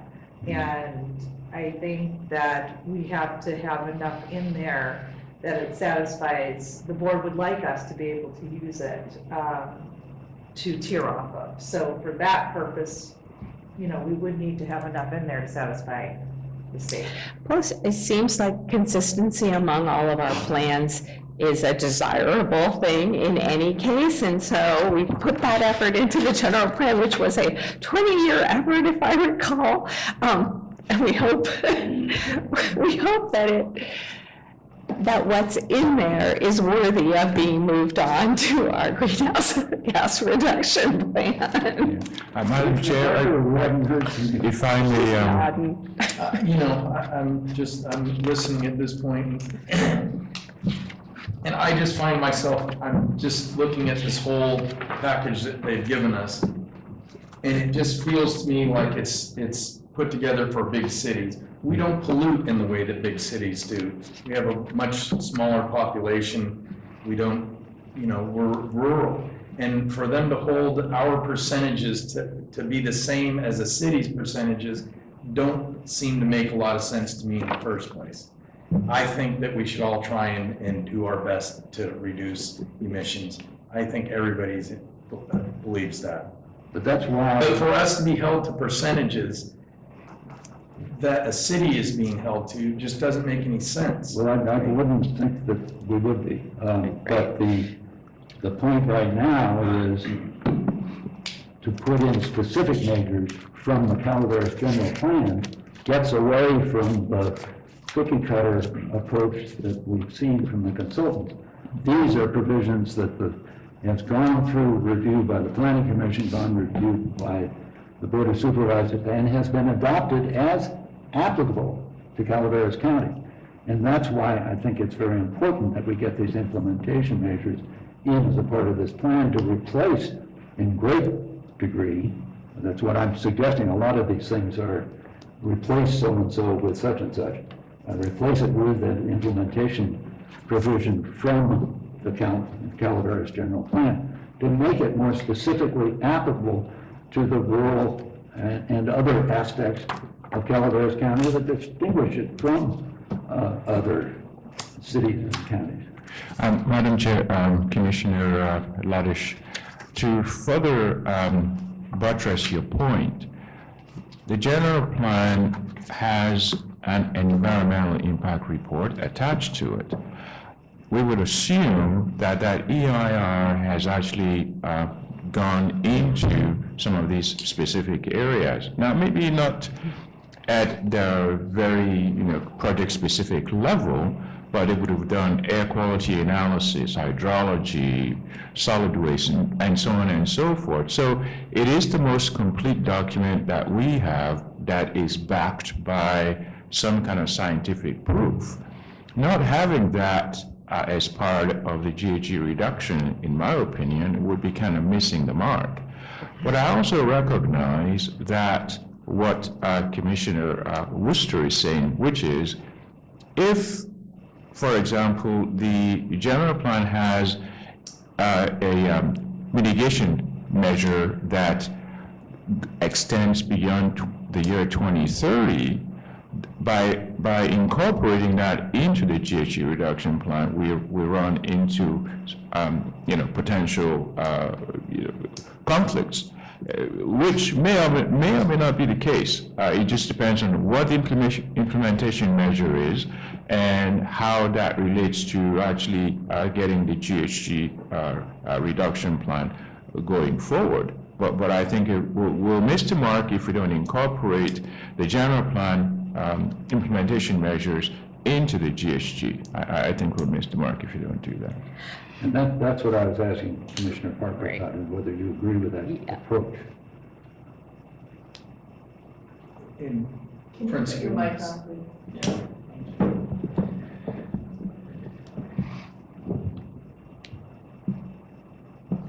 I, I guess I'm torn. So you, you weren't here through all of the, uh, necessarily No, I all of the. wasn't. um, But if we have an implementation measure that we have that as a community, we have agreed to, and we had good participation in the general plan hearings by the community. So I, I believe that it does make sense for us to move that item into this plan. We're not creating any new commitment or any new items. We are just making sure that what we have previously said is reflected in our current document. Does that make sense to you? That does, as long as there's not percentages attached. Well, this, is that's a separate. That's a separate that's a separate discussion. thing. We've already. But I thought that's what I was hearing you say, that you that wanted to was- make sure that they have some percentages. Well, That was his that was earlier his thing, we're on a new topic. Okay, So so they're they're you related, lost a me. related and entangled Okay, topic. yes, but- it's very. But Well, so, that, that was. so that I was think we, we are all in agreement that yes, we want our greenhouse reduction plan to reflect our general plan. Um, and then the prioritization and uh, how we characterize each of those things it- as a percentage is still up in the air. I think the consistency is, is imperative, I think. Okay, Okay. so Commissioner Radish, do you have a next item? Yeah, uh, I do. Um, and then this will just take a moment. We did thankfully receive some comments from the staff with some suggestions. And I volunteered to write a memo on my own behalf and submit it so it could go to the consultants that, that tend to fold particularly the Air Resources Control District's comments uh, into this, the form of the greenhouse gas reduction plan. Um, And also the, the building uh, department's suggestions, there are a few things that uh, he raised that I think make, make sense. Now, we can go through those, or you can just let me submit a memorandum and we see what it comes back, what comes back from the consultants. Um, my personal feeling is that we could provide those comments just as they were provided to us, to the consultant, and let them do their job with them and slot them in where they see it is appropriate. I'm not sure it needs to be filtered through the planning commission in this case, because I didn't see anything in there that seemed like it needed interpretation, really. Uh, I think the more we can tell or suggest to the consultants, this is where you could put this, this is where you could put that. So I'll, I'll, I'll just do an individual uh, memorandum and with it attaching those I do- comments and, and say, this, you could do this, and you could do that, whatever, and I won't, I won't indicate that it's been, this, Or you can send it to us, but it. Well, I can't send it to you. Right. again, unless we They can't continue this to the next meeting, So let's I talk about just- that. I thought that we had already agreed this was going to be continued one more, more time at our last meeting. Although now we did get all these, this, what, are there any additional staff comments that we're expecting? Well, we didn't get uh, a copy of uh, Robert Patchen, Patchinger's comments today, but uh, it was- it dealt with, I don't think we got our One farm item. advisor either, did we? Scott Oneto didn't submit, did he? no, No, I'll have to remind Right, him. so we don't have our Because. I thought his were already typed out, I was expecting just to get them, but he's, Yeah. he's a busy man, I'll have to remind when, him. when you get them, would you just forward them? to- Absolutely. To the consultants? Uh, I don't think, uh, I defer to counsel here. Uh, I'm, I've been undergoing a Brown Act uh, education recently. And like, like my understanding is, a memo that I would now write for submission to the consultants, I cannot share with you, even at the next meeting in the commission reports, unless it's on, the matters on the agenda. Right. Well, so, right, it- it's because for commissioners, it's a little different. I mean, even a commissioner, I would say, writing something in their own capacity, you can't, no quorum of a body, of a hearing body or governmental body can discuss outside an open public meeting, anything with, that's within its sub, subject matter jurisdiction. So concepts that you have about what something should look like that can be discussed at an open public meeting, can't be shared with more than one other commissioner. Um, So that's, that's how the Brown Act works. Now, if an individual member of the public who's not on the hearing body submits something, that can be sent to all commissioners. But we can't Uh, discuss But you it. can't discuss it with each other or share with each other Right, right. about it. And but we, and if we communicate to a member of the public, we need to make clear to that member of the public that they should not forward it on to the commissioners. Well, and so they, they, there is a process for sending comments through the planning department to the commission. If, if some, if a constituent does send something, especially, you know, somebody in your board of, your board member's jurisdiction, um, you know, if it's meant to go to the commission, then I would forward it to Annette for inclusion as. No, no, what I'm saying is, Yeah. if, if I send a copy of my comments about the staff's comments Uh-huh. to, to the staff member, um, Yeah, and that staff member cannot legitimately share that with other commissioners or with. right, or that's subvert- creating a Brown Act Yeah. Problem by Right. doing that if it's outside of the meeting. Yeah. Well, Right. when I look at the staff comments, um, building department, for example, I I don't think if there's anything I need to add to that. It's pretty self-explanatory. It explains what they're doing, and it explains why a few of these provisions are not feasible here. Um, And the other ones, um, I don't think are quite as specific. Right. But um, I would have nothing to add to them, and so I agree with the chair's suggestion that they'd simply go to the consultants as is. Commissioner Parker. I- I I do think we have a lot of time though to spend on Commissioner Radish's specific examples of what should be included. S- Many I agree with, some I have questions about, and it's going to take a while to go through those. Examples of implementation measures. Yes. I don't think we need to discuss them. I think they all need to go in. If they're in the general plan, they go to the, without uh, necessarily additional interpretation by us. Perhaps. So why don't you give it, like, like, why don't you read one to us and then we can talk about it? Yeah. We can talk about what's an appropriate level of detail for passing on to them. Ju- Just by example, let's take a look at the first one, add COS-5E, E, which is to modify the county's development standards and so forth. Um, That's fine. It, it does seem superfluous with existing RE-1. It's the same subject matter.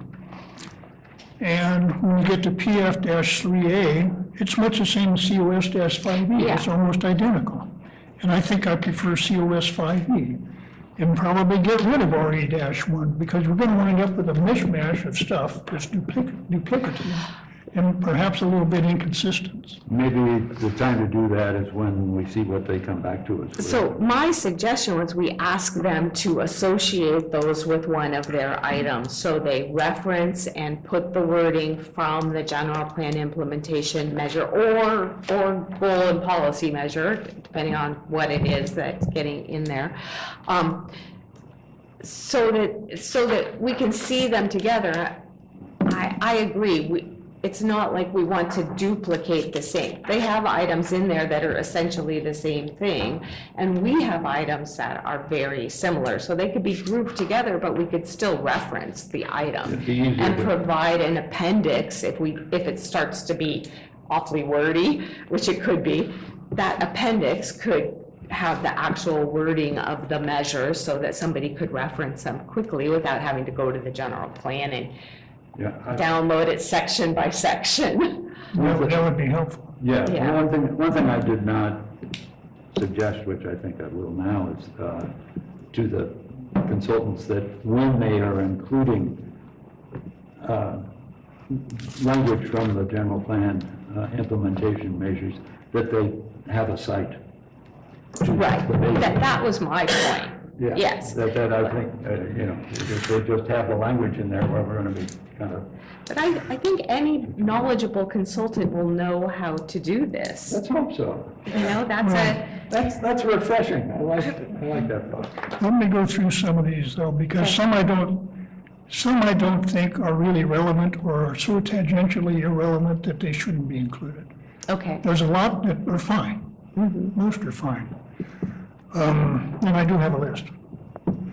Okay. um, RP-5A, which has to do with geothermal resources. I I had trouble seeing the relevance of that to a greenhouse gas reduction plan.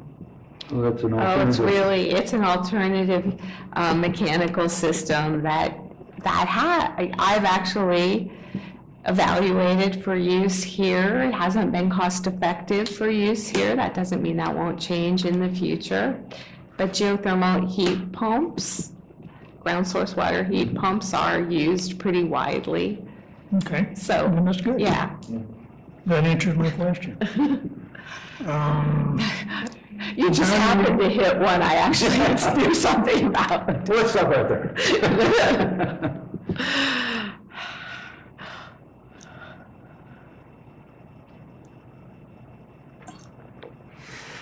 Okay, I think it's uh, circulation dash 2D is the um, rim fee and benefit basin fee update.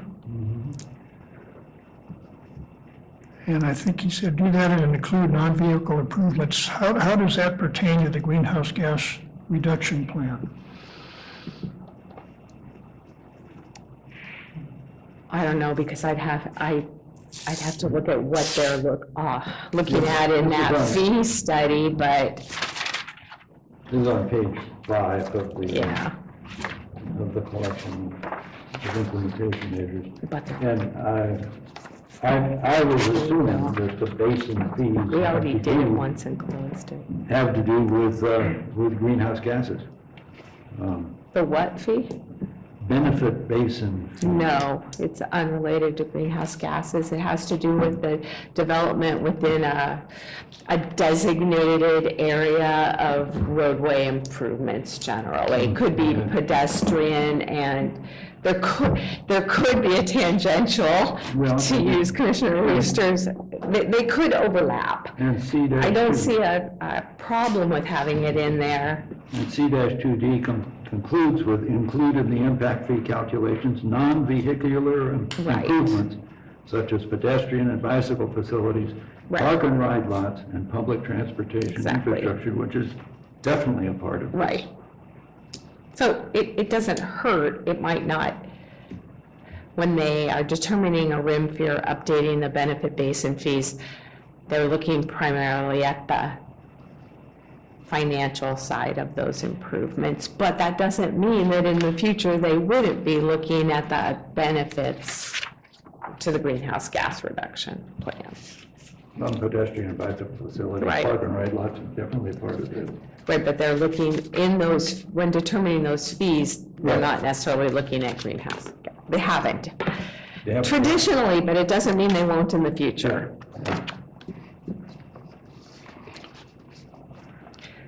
Okay, it's hard, it's still hard for me to see how that is so um, relevant, if you will, that it ought to be included, but if the cons- consultants don't like it, I guess they can keep it out.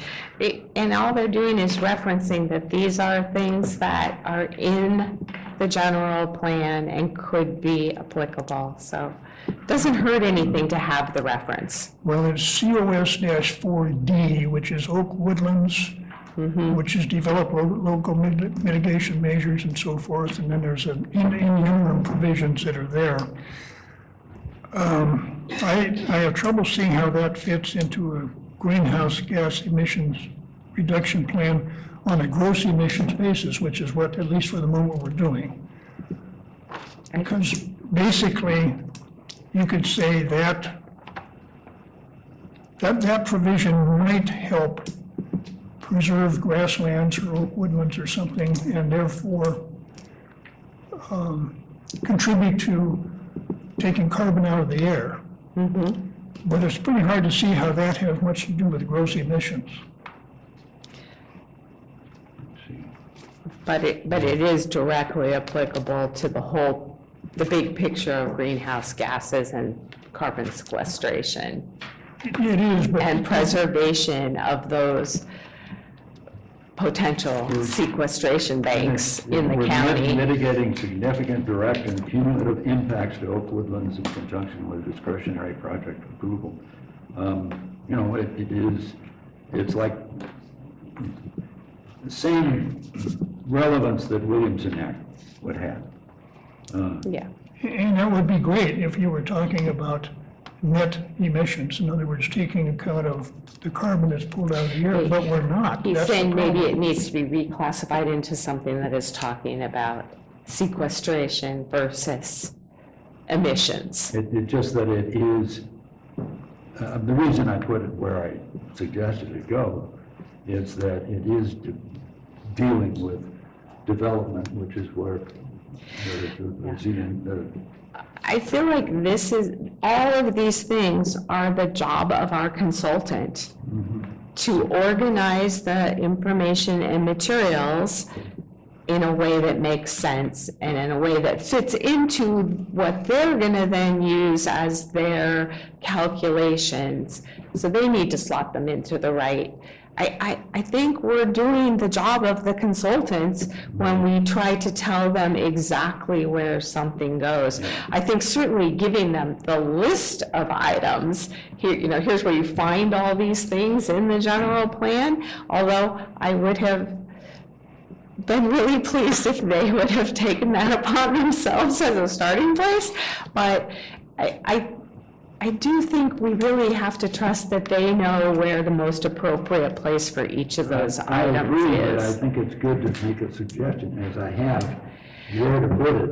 And if they say, oh, that's not the right place, let's put it over here. I that's think, just I think fine. if, if we make a suggestion as a commission, they're gonna put it where we say and not I- necessarily where it both I, I best don't, fits. I, I think at this point that if, if, if, if we can report, as I did actually, that, that the general approach is something that everybody agrees with, the individual suggestions are my own. Uh, yeah, And then I, I think we're, Well, Okay, I, I was prepared to do a lot more in terms of doing the consultant's work on fine tuning some of these, but if we don't think it's Well, I- necessary, then Let's just scrutinize it when it comes back. Let, let's see what Gina and Gabriel, who have actually had direct contact with the consultants and maybe have a better sense of it, is, do you believe that by us telling them and giving them the list of measures and saying that we want to see those reflected in the plan is sufficient and they can slot them into the appropriate and decide what the best way to reference them is, whether it's a footnote or an appendix or Well, I don't have a problem giving them a list, but I, I don't think it's appropriate for the commission to tell them that every one of these is relevant enough to include in the plan. That's, I think, I think we can leave that hmm. to them also. Yeah, I'm certain that we can leave that to them. I mean, they are supposedly the experts. Yeah, well, as long as they include, um, we, we, we have tried to identify everything that could possibly have anything to do with the GHG reduction plan, and they need to make the cut as to what ought to be included and what shouldn't be included. Right, if they see no- no relevance, they can feel free to leave it out. So do you want to do similar, you want, you want to see something similar, um, the, that we did in the, um, in the first part of, of our, um, review with the inventory? Is that, um, they have an overall, you know, list. I mean, we can give them, eh, so far, we've given them everything that you've given me, in addition to anything that the public has provided to us. I just forward that on. Gabriel's got, you know, comments, kind of a summary as well, we'll forward that on to them. We can ask them at that point, you know, based on all of this, put together a new list of measures for us, um, and then go beyond that and tell us, you know, one step further. What should we or should we not No, come back to us with their proposed Well. I, I'm suggesting not necessarily cut them out, but maybe identify them in the list, and then that can spark a discussion with you as to, um, Yeah, the if something's relevance. iffy. Right, I think, I think- I mean, the next thing from, that we should see from the, the consultants is taking into account the comments that have been made. right, This is what they think the plan should be. right. Yeah. Uh, Based on your- And, you know, I, you know, I- I've provided them with a lot of the provisions from the uh, implementation agencies. I suggested where they could go, which they can take or not take, because it's not, I'm not saying that this, this is, that the commission agrees with my placement of any of these, or that individual. Gina's asking if, if in doubt, include it, asterisk it or something. Sure. So that we can say yay or nay to Right, it as a right, final right. item. It- Like if they see that they don't really see the- that there's value to it. There's but no do value in see this that they- measure. Yeah, Let's not get too wordy, let's leave it out. exactly, yeah. Um, As Kelly has suggested, maybe there is a, a a significant amount that are similar enough that we don't need to include them, you know, the wording twice. Uh, Roll them into one, kind of a thing. Roll them into one, Right. put, put a little footnote that Right. says. And based on your comments, they might have some further suggestions Right, that we haven't even thought. exactly. And they have a copy of this list of the. Plus, they've been working with, implementation. Um, I think, it- actually, I think I included it as an attachment to my, I think that's probably where I got it because I didn't remember going in myself and actually printing it. So um, I can certainly um, check with them to confirm that they have it. If they don't, I can get it to them. yeah. But if it was an attachment in one of your earlier Yeah, um, comments, then yes, they do have it. uh, yeah, it was, uh, to my second set of comments. also, they've been working with other jurisdictions during this period of time who hopefully are tormenting them in a similar manner and coming up with creative ideas. We are unique We're very unique. in that. in that. Okay, so hopefully not, maybe.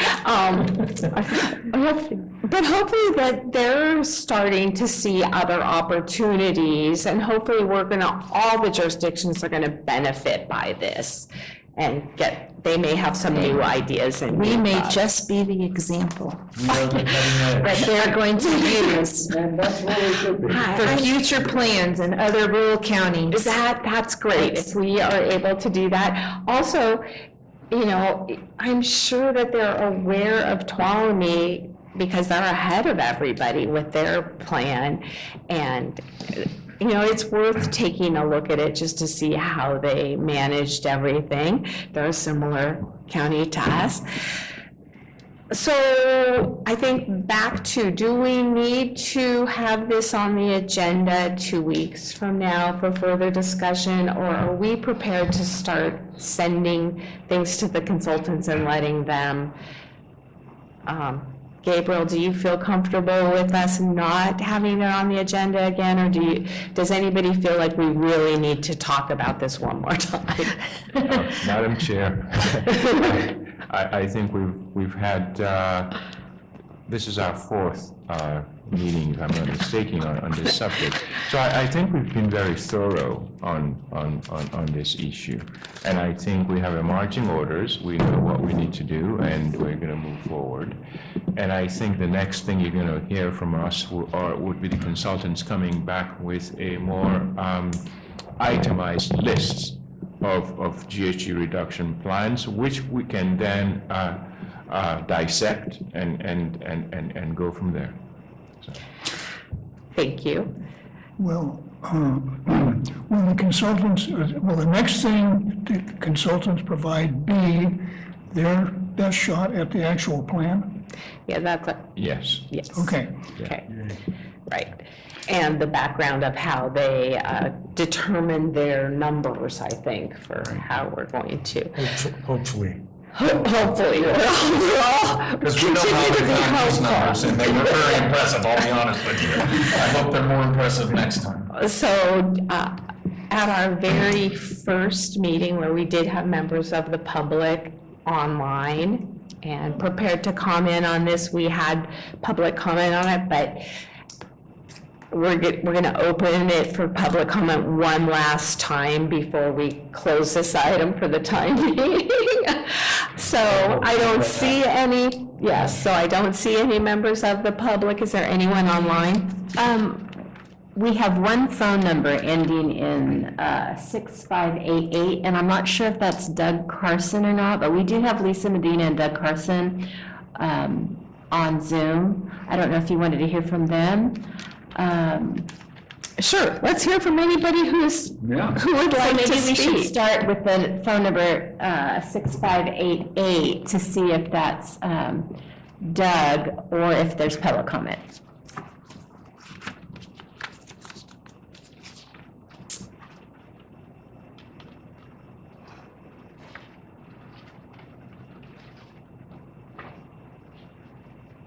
Good morning, this is Lisa Medina, Environmental Management Agency. That is Doug Carson's line, but right now he is looking at a burn that's going on across our street, a prescribed burn. So he is busy doing that. Uh, So I, I just wanted to, you know, just give my two cents on, on this whole topic. Um, I think the discussion was great, and I just wanted to thank the commission for asking uh, the EMA for their side um, of the story. And just wanted to let you know that EMA all across the board will be available to the commission at any time for any special requests or any education that you might be able to um, glean from uh, our standpoint. Thank you. But I want to thank you for giving a bunch of facts that we were kind of fishing around for as far as how many people the the CCWD uh, services, wastewater systems, and that sort of thing. It was very helpful. Thank you. Thank you. She got muted. Whoop. Now we can't hear you. But you're smiling, so that's good. Oh, the host just asked me to unmute again. Did, were you able to hear me, my, my comments? Yes. We heard most of them. Okay. just not the end. Okay, thank you. Thank you.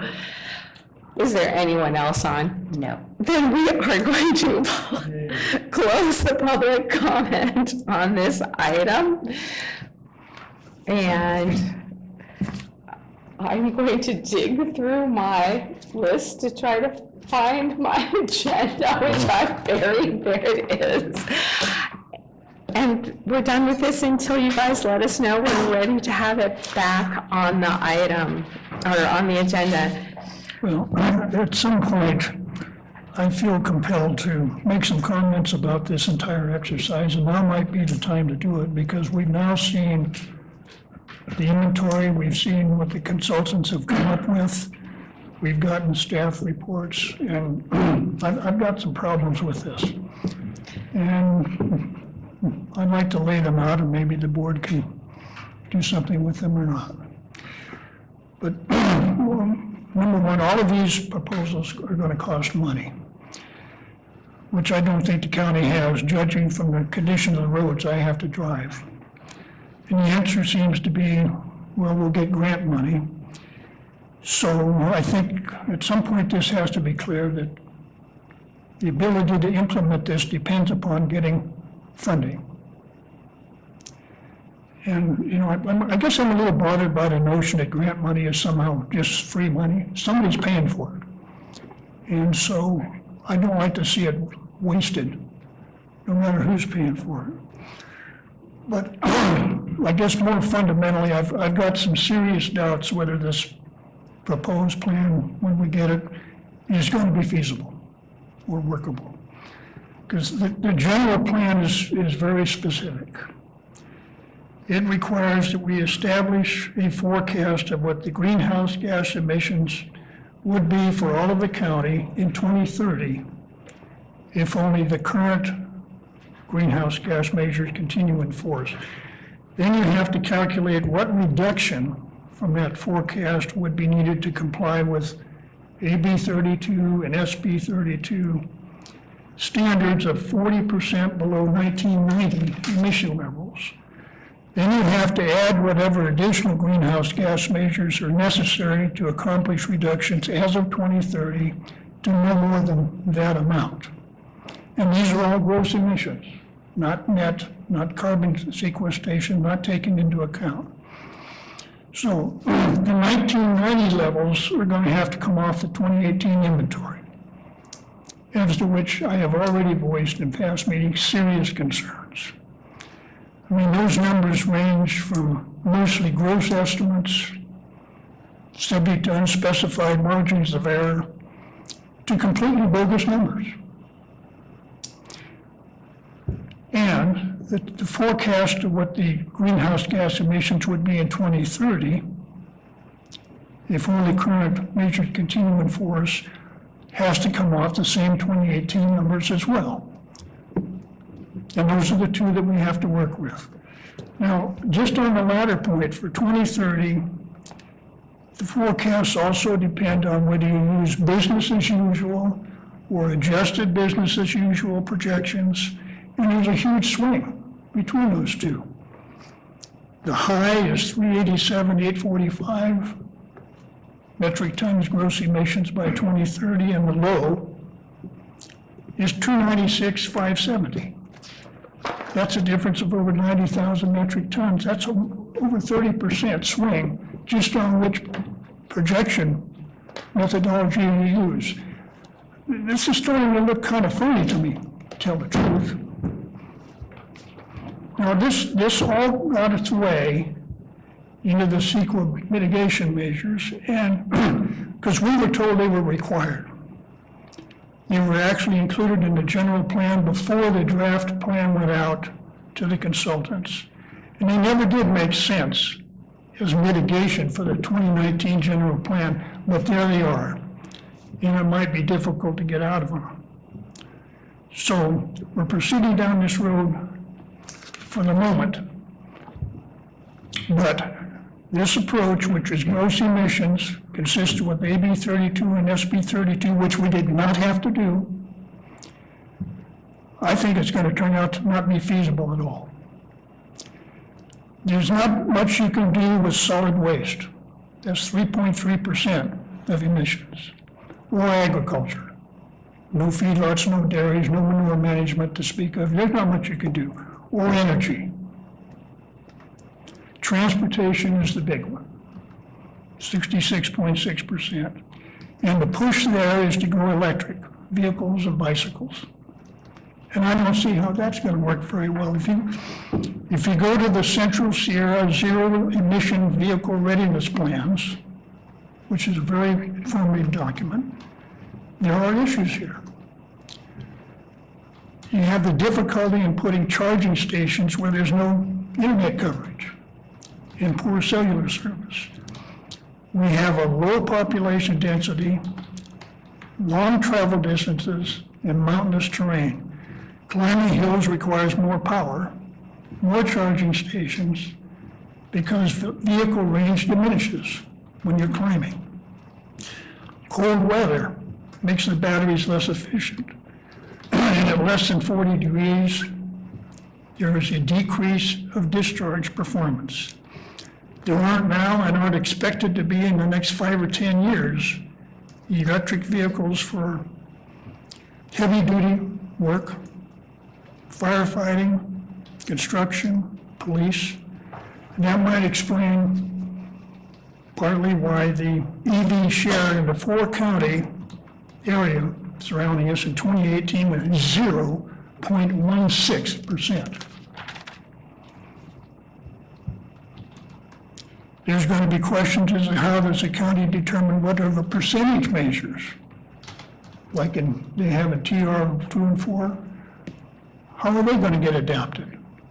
How's that going to fit into the 40% reduction below 1990 levels?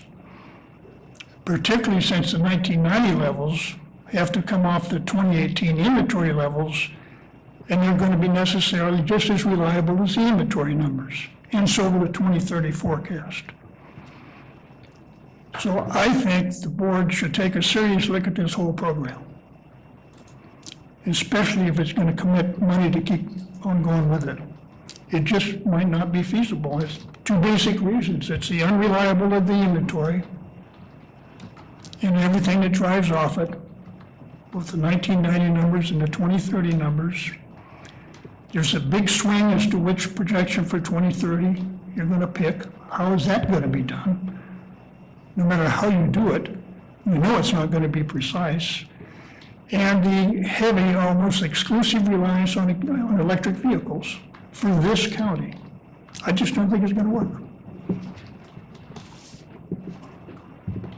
I think we should keep in mind, and I share a lot of your concerns. I'm not saying, oh, this is perfect so far, it's going to be perfect the rest of the time. It's time for us to be doing what we can to reduce climate change. And whatever we accomplish in this process, even if the numbers don't add up, or if the numbers don't make sense in every respect, it's something. We're doing something for our grandchildren and our great-grandchildren, and I think it's worth the efforts to get something done. Nobody wants to hear me talk for a half an hour on this topic, um, but Please do. no, we're going to get you guys out of here. Um, I think it's an extraordinarily flawed process. But I think that it's still a very important goal. So I think we have to do our best to identify the things that can really make a difference for all of us now and in the future. And I'm less concerned about how the numbers calculate because I know that they're based on a flawed baseline. We're going to be projecting back and projecting forward from numbers we know are not accurate and that just drove all of us to distraction. But it doesn't matter. We still have to find the items that can benefit us. And while grant money is not free money, it's still our money that went out, but that money went out to the state and feds anyway. And we might as well get back as much as we possibly can to benefit our community. And so if that means that we need to hire somebody to go out and look for that money so that we can actually do the things that matter and improve the lives of the people who live in Calaveras County, then we damn well better be doing it. And just saying that it's a, not a good process and we can't believe in any of it is not a reason to not leverage what we can right now to the benefit of the people of Calaveras. And that's that for me. Well, I can tell you that I couldn't have written it any better for sure than you did, Kelly. You and I are on the exact same page. My whole issue is that they want it to be reduced by forty percent, okay? Forty percent of what? Fake numbers? And, and another problem that I have with it, and it's probably the single biggest problem, is that everybody in the world is thinking the world is gonna end based on these numbers. But is the world going to end based on the real numbers, okay? And people live in fear based on these numbers. That's the problem I have with it. And if we just go along with the program that they have out there, then we're all going to live in this fear of something that may not be real. Is the climate changing? Yeah. Has it changed in the past? Yeah. Was it similar to this in the past? Yeah. That's just the evolution of Earth and how things work. And, and the fact that people live in fear because of something that we, as, you know, humans are doing, and that's the whole reason for it, I, I don't believe that personally. I believe that we are having something to do with it. And for us to hold ourselves to forty percent, that's my whole problem, is the forty percent that we're being held to based on fake numbers. So it's impossible to, to uh, deduce what the real numbers are in the way that they've done these studies. And I have no confidence that they're going to come back with any great improvements to what they already submitted to us, unfortunately. Maybe they were the wrong group. I would have loved to have been in on the negotiations when we hired these people, because I would have definitely would have liked to have held them to a higher standard than boilerplate that they hand out to everybody from a city to a rural area. I- So anyway, that's what I have to say about it. I'm going to add one thing, that the place to make these is to go to the state hearings and talk to them and to the feds because Calaveras County has no power to change what is required of us. That's right. It, so what we need to do is take it and turn it to our advantage and do the best by our own communities. And push back a little bit when we know it's wrong. Well, the forty percent reduction is not a requirement on this county. That's a state standard. There is no requirement this county have a plan at all. And we were told that we had to have a plan that it had to be consistent with AB thirty-two and SB thirty-two, and that advice was just wrong. And that's what brought us on this path. I agree with That's why I'm the upset state. about it, The among state- other reasons. The state standard is not required that the, the counties adopt the same standards. The state, however, is the sum of its wholes, of its, of its parts, excuse me. And, um, you know, it- we're trying to do our part, that's all. Uh, But the, the state legislation does not say, and all counties shall adopt plans that will conform to this. I agree. I, I have one more thing to add, off topic. It's coming. And it comes, no, it's off topic somewhat. July and the first week in August, I am not available from the 9th till the 9th of August due to summer camp. So I don't know if there's anything coming up in that area. I hope we get somebody to replace. I was gonna say, it'd be great to have another commissioner. Yeah, we need another commissioner because I, I have summer camp and I cannot be here. It's 28 days in a row that I'm going to be working. So from July, Ninth. most, most of July. Jan- So the July two 9th meetings From in July 9th to about the 9th of uh, August, or the 7th of August, I'm not available. Warren Commissioner reports. I have a report. Would you like some good news? Um, You might have already seen this.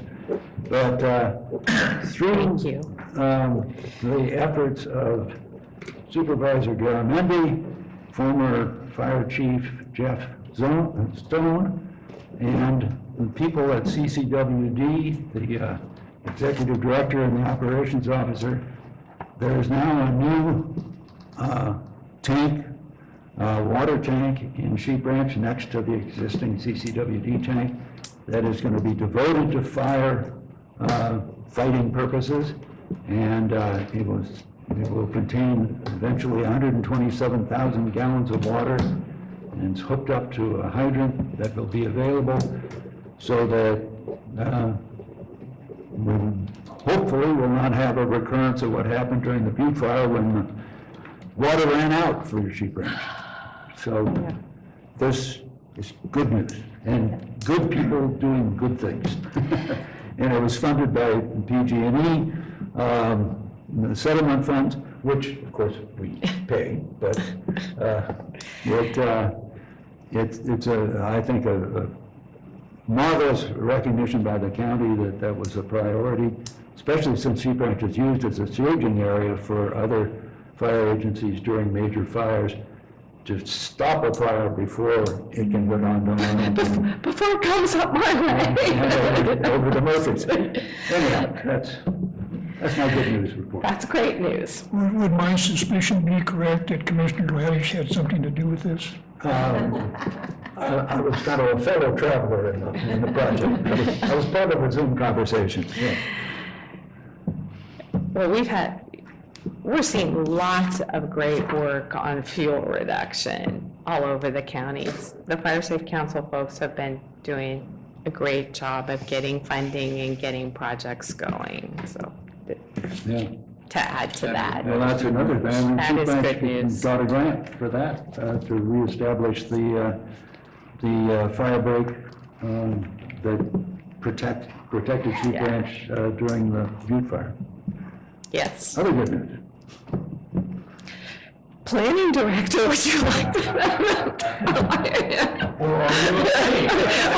Yeah, yeah. Well, I guess the question is, how much time do you have? You- So, um, what we were planning to do, um, was for your next planning commission meeting to bring forward a draft uh, Oak Woodlands ordinance, just for discussion, just for discussion purposes. It Has nothing to do with any of the comments we've heard today, but it was something that, you know, we wanted to show that we're actually making progress. So that, because I want to get your, uh, your input into this before, before we go forward. Uh, There's certain aspects of it that you may like very well. There are certain aspects of it that you may not like at all. But what really makes an ordinance uh, is a combination of ideas and suggestions, and maybe there are things I see that you don't see, and maybe there are things that you see that I don't see. So we're going to bring that over um, at the next planning commission meeting. Uh, It's not going to be as contentious as, um, as, uh, as, as a GHG reduction plan, and then we'll start working on uh, landscaping ordinance and just basically getting the zoning code um, updated as we move along. Dark sky. Okay, okay. All right, thank you. So you asked last time if there were things that were priorities for us, and so one of the things that I, think we should look at is the community plans that were eliminated during the general plan process for many good reasons. Um, And I think Copper was told that they would be a priority. And so it'd be great to get that happening, but also, of course, Arnold and Murphy's lost stars in that process. And I think that, that our communities would be interested in creating new community plans. I, I know there's no money sitting around waiting to do this, but just if we could look at how we're going to get those back, Back. back in the plan. Very good. We'll, we'll take a look at it. Thank you. And then, the other thing is, uh, we just did our housing element. It seemed like yesterday, but I think it was a couple years ago at least. So that's gonna be coming back up, and I think there's just so much talk in the community about the issues of housing and short-term rentals that we should, um, maybe start, start the process for gathering background information and, and figuring out, so that it doesn't all come down to Last minute. one moment.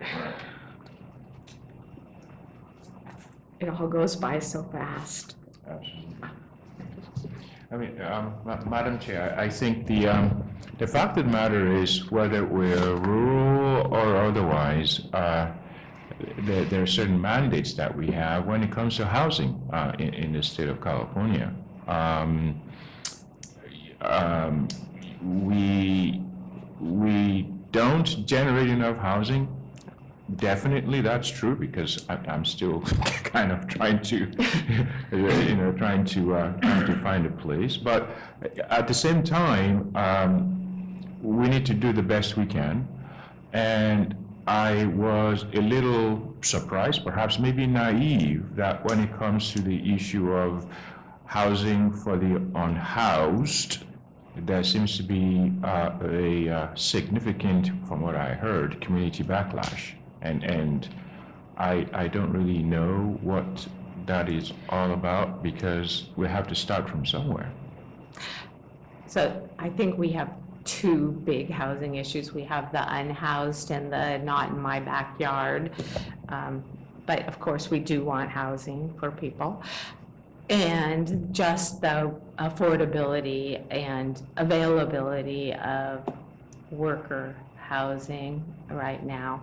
Um, I would love to see a report on what has happened since our last, since the housing element was adopted, eh, what progress, if any, we have made toward those, seeing as how I've been on many housing committees now, and I just feel like we're, that it's become, becoming more and more urgent, and that the community as a whole feels that it is more and more urgent.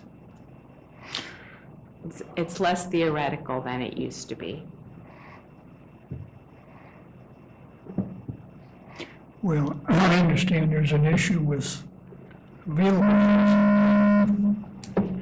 taken up for vacation rentals and thereby being unavailable for people who live here full-time and work. And perhaps that has to be looked at. And As little as I like to I know. suggest that people can't do what they want to do with the house they bought. At, at some point, you have to make some kind of a choice between being a, s- an adjunct vacation paradise for the Bay Area and Sacramento, or being a place where people can actually live here to do the work. And I think there's a second piece to that, which is, for years now, it hasn't been economical for developers to build rental housing, uh, you know, apartments, duplexes, fourplexes. And I, I really think we need to put a lot of effort into, uh, when we go through our zoning ordinance, looking for wherever there is an impediment to letting people do that. I'm not, I'm not looking, saying that we should go out and subsidize housing necessarily, although that might be necessary at some point. But for right now, just looking for ways to make it easier for people to do that and to encourage that. Uh, Because we talk a lot about, you know, building housing that people can buy, but, but there are a lot of young people who are not ready to buy housing. They need to be able to rent something, and there's just nothing being built like that, and we don't have much. So, I, I agree. I agree. I, I mean, I- and I think uh, San Andreas, for example, of all places, uh, being, being the seat of government, should have, um, you know, uh, a variety of housing choices for those who, you know, would come to work at the courthouse, for those who come to work for the county. It's affected our ability to attract uh, some of the younger, uh, fill some of the younger planner positions because, they- you know, they just ca- can't find a place to live around here. So th- th- that's something that we're looking into. I also think we could be looking at some of more creative zoning, more flexible zoning that might allow for things like co-housing developments or even places where tiny houses could be both permanently and temporarily, Temporarily. you know, in a way that, that fits into the community as a whole. I, I just think we could accommodate a larger variety of lifestyles. Absolutely. So let's just, can we keep, maybe keep this just a direction? We don't have an agenda. I know. So we're just asking I know, for we're just- things to be wish looked at, but I know we can't, we can't talk in detail about the solutions. Wish list. But, but I'm excited that uh, the zoning's coming to us and, and some opportunities to look at those. Absolutely. Thank you. I'm excited that we're open to possibly being able to do more, a little bit more development, because I've been wanting to do a little bit more at my place even, and it's been kind of frowned on, so. Mm-hmm. Counsel's starting to shake. I think. Are are we ready to adjourn? Yeah, Let's, let- let's talk about I'm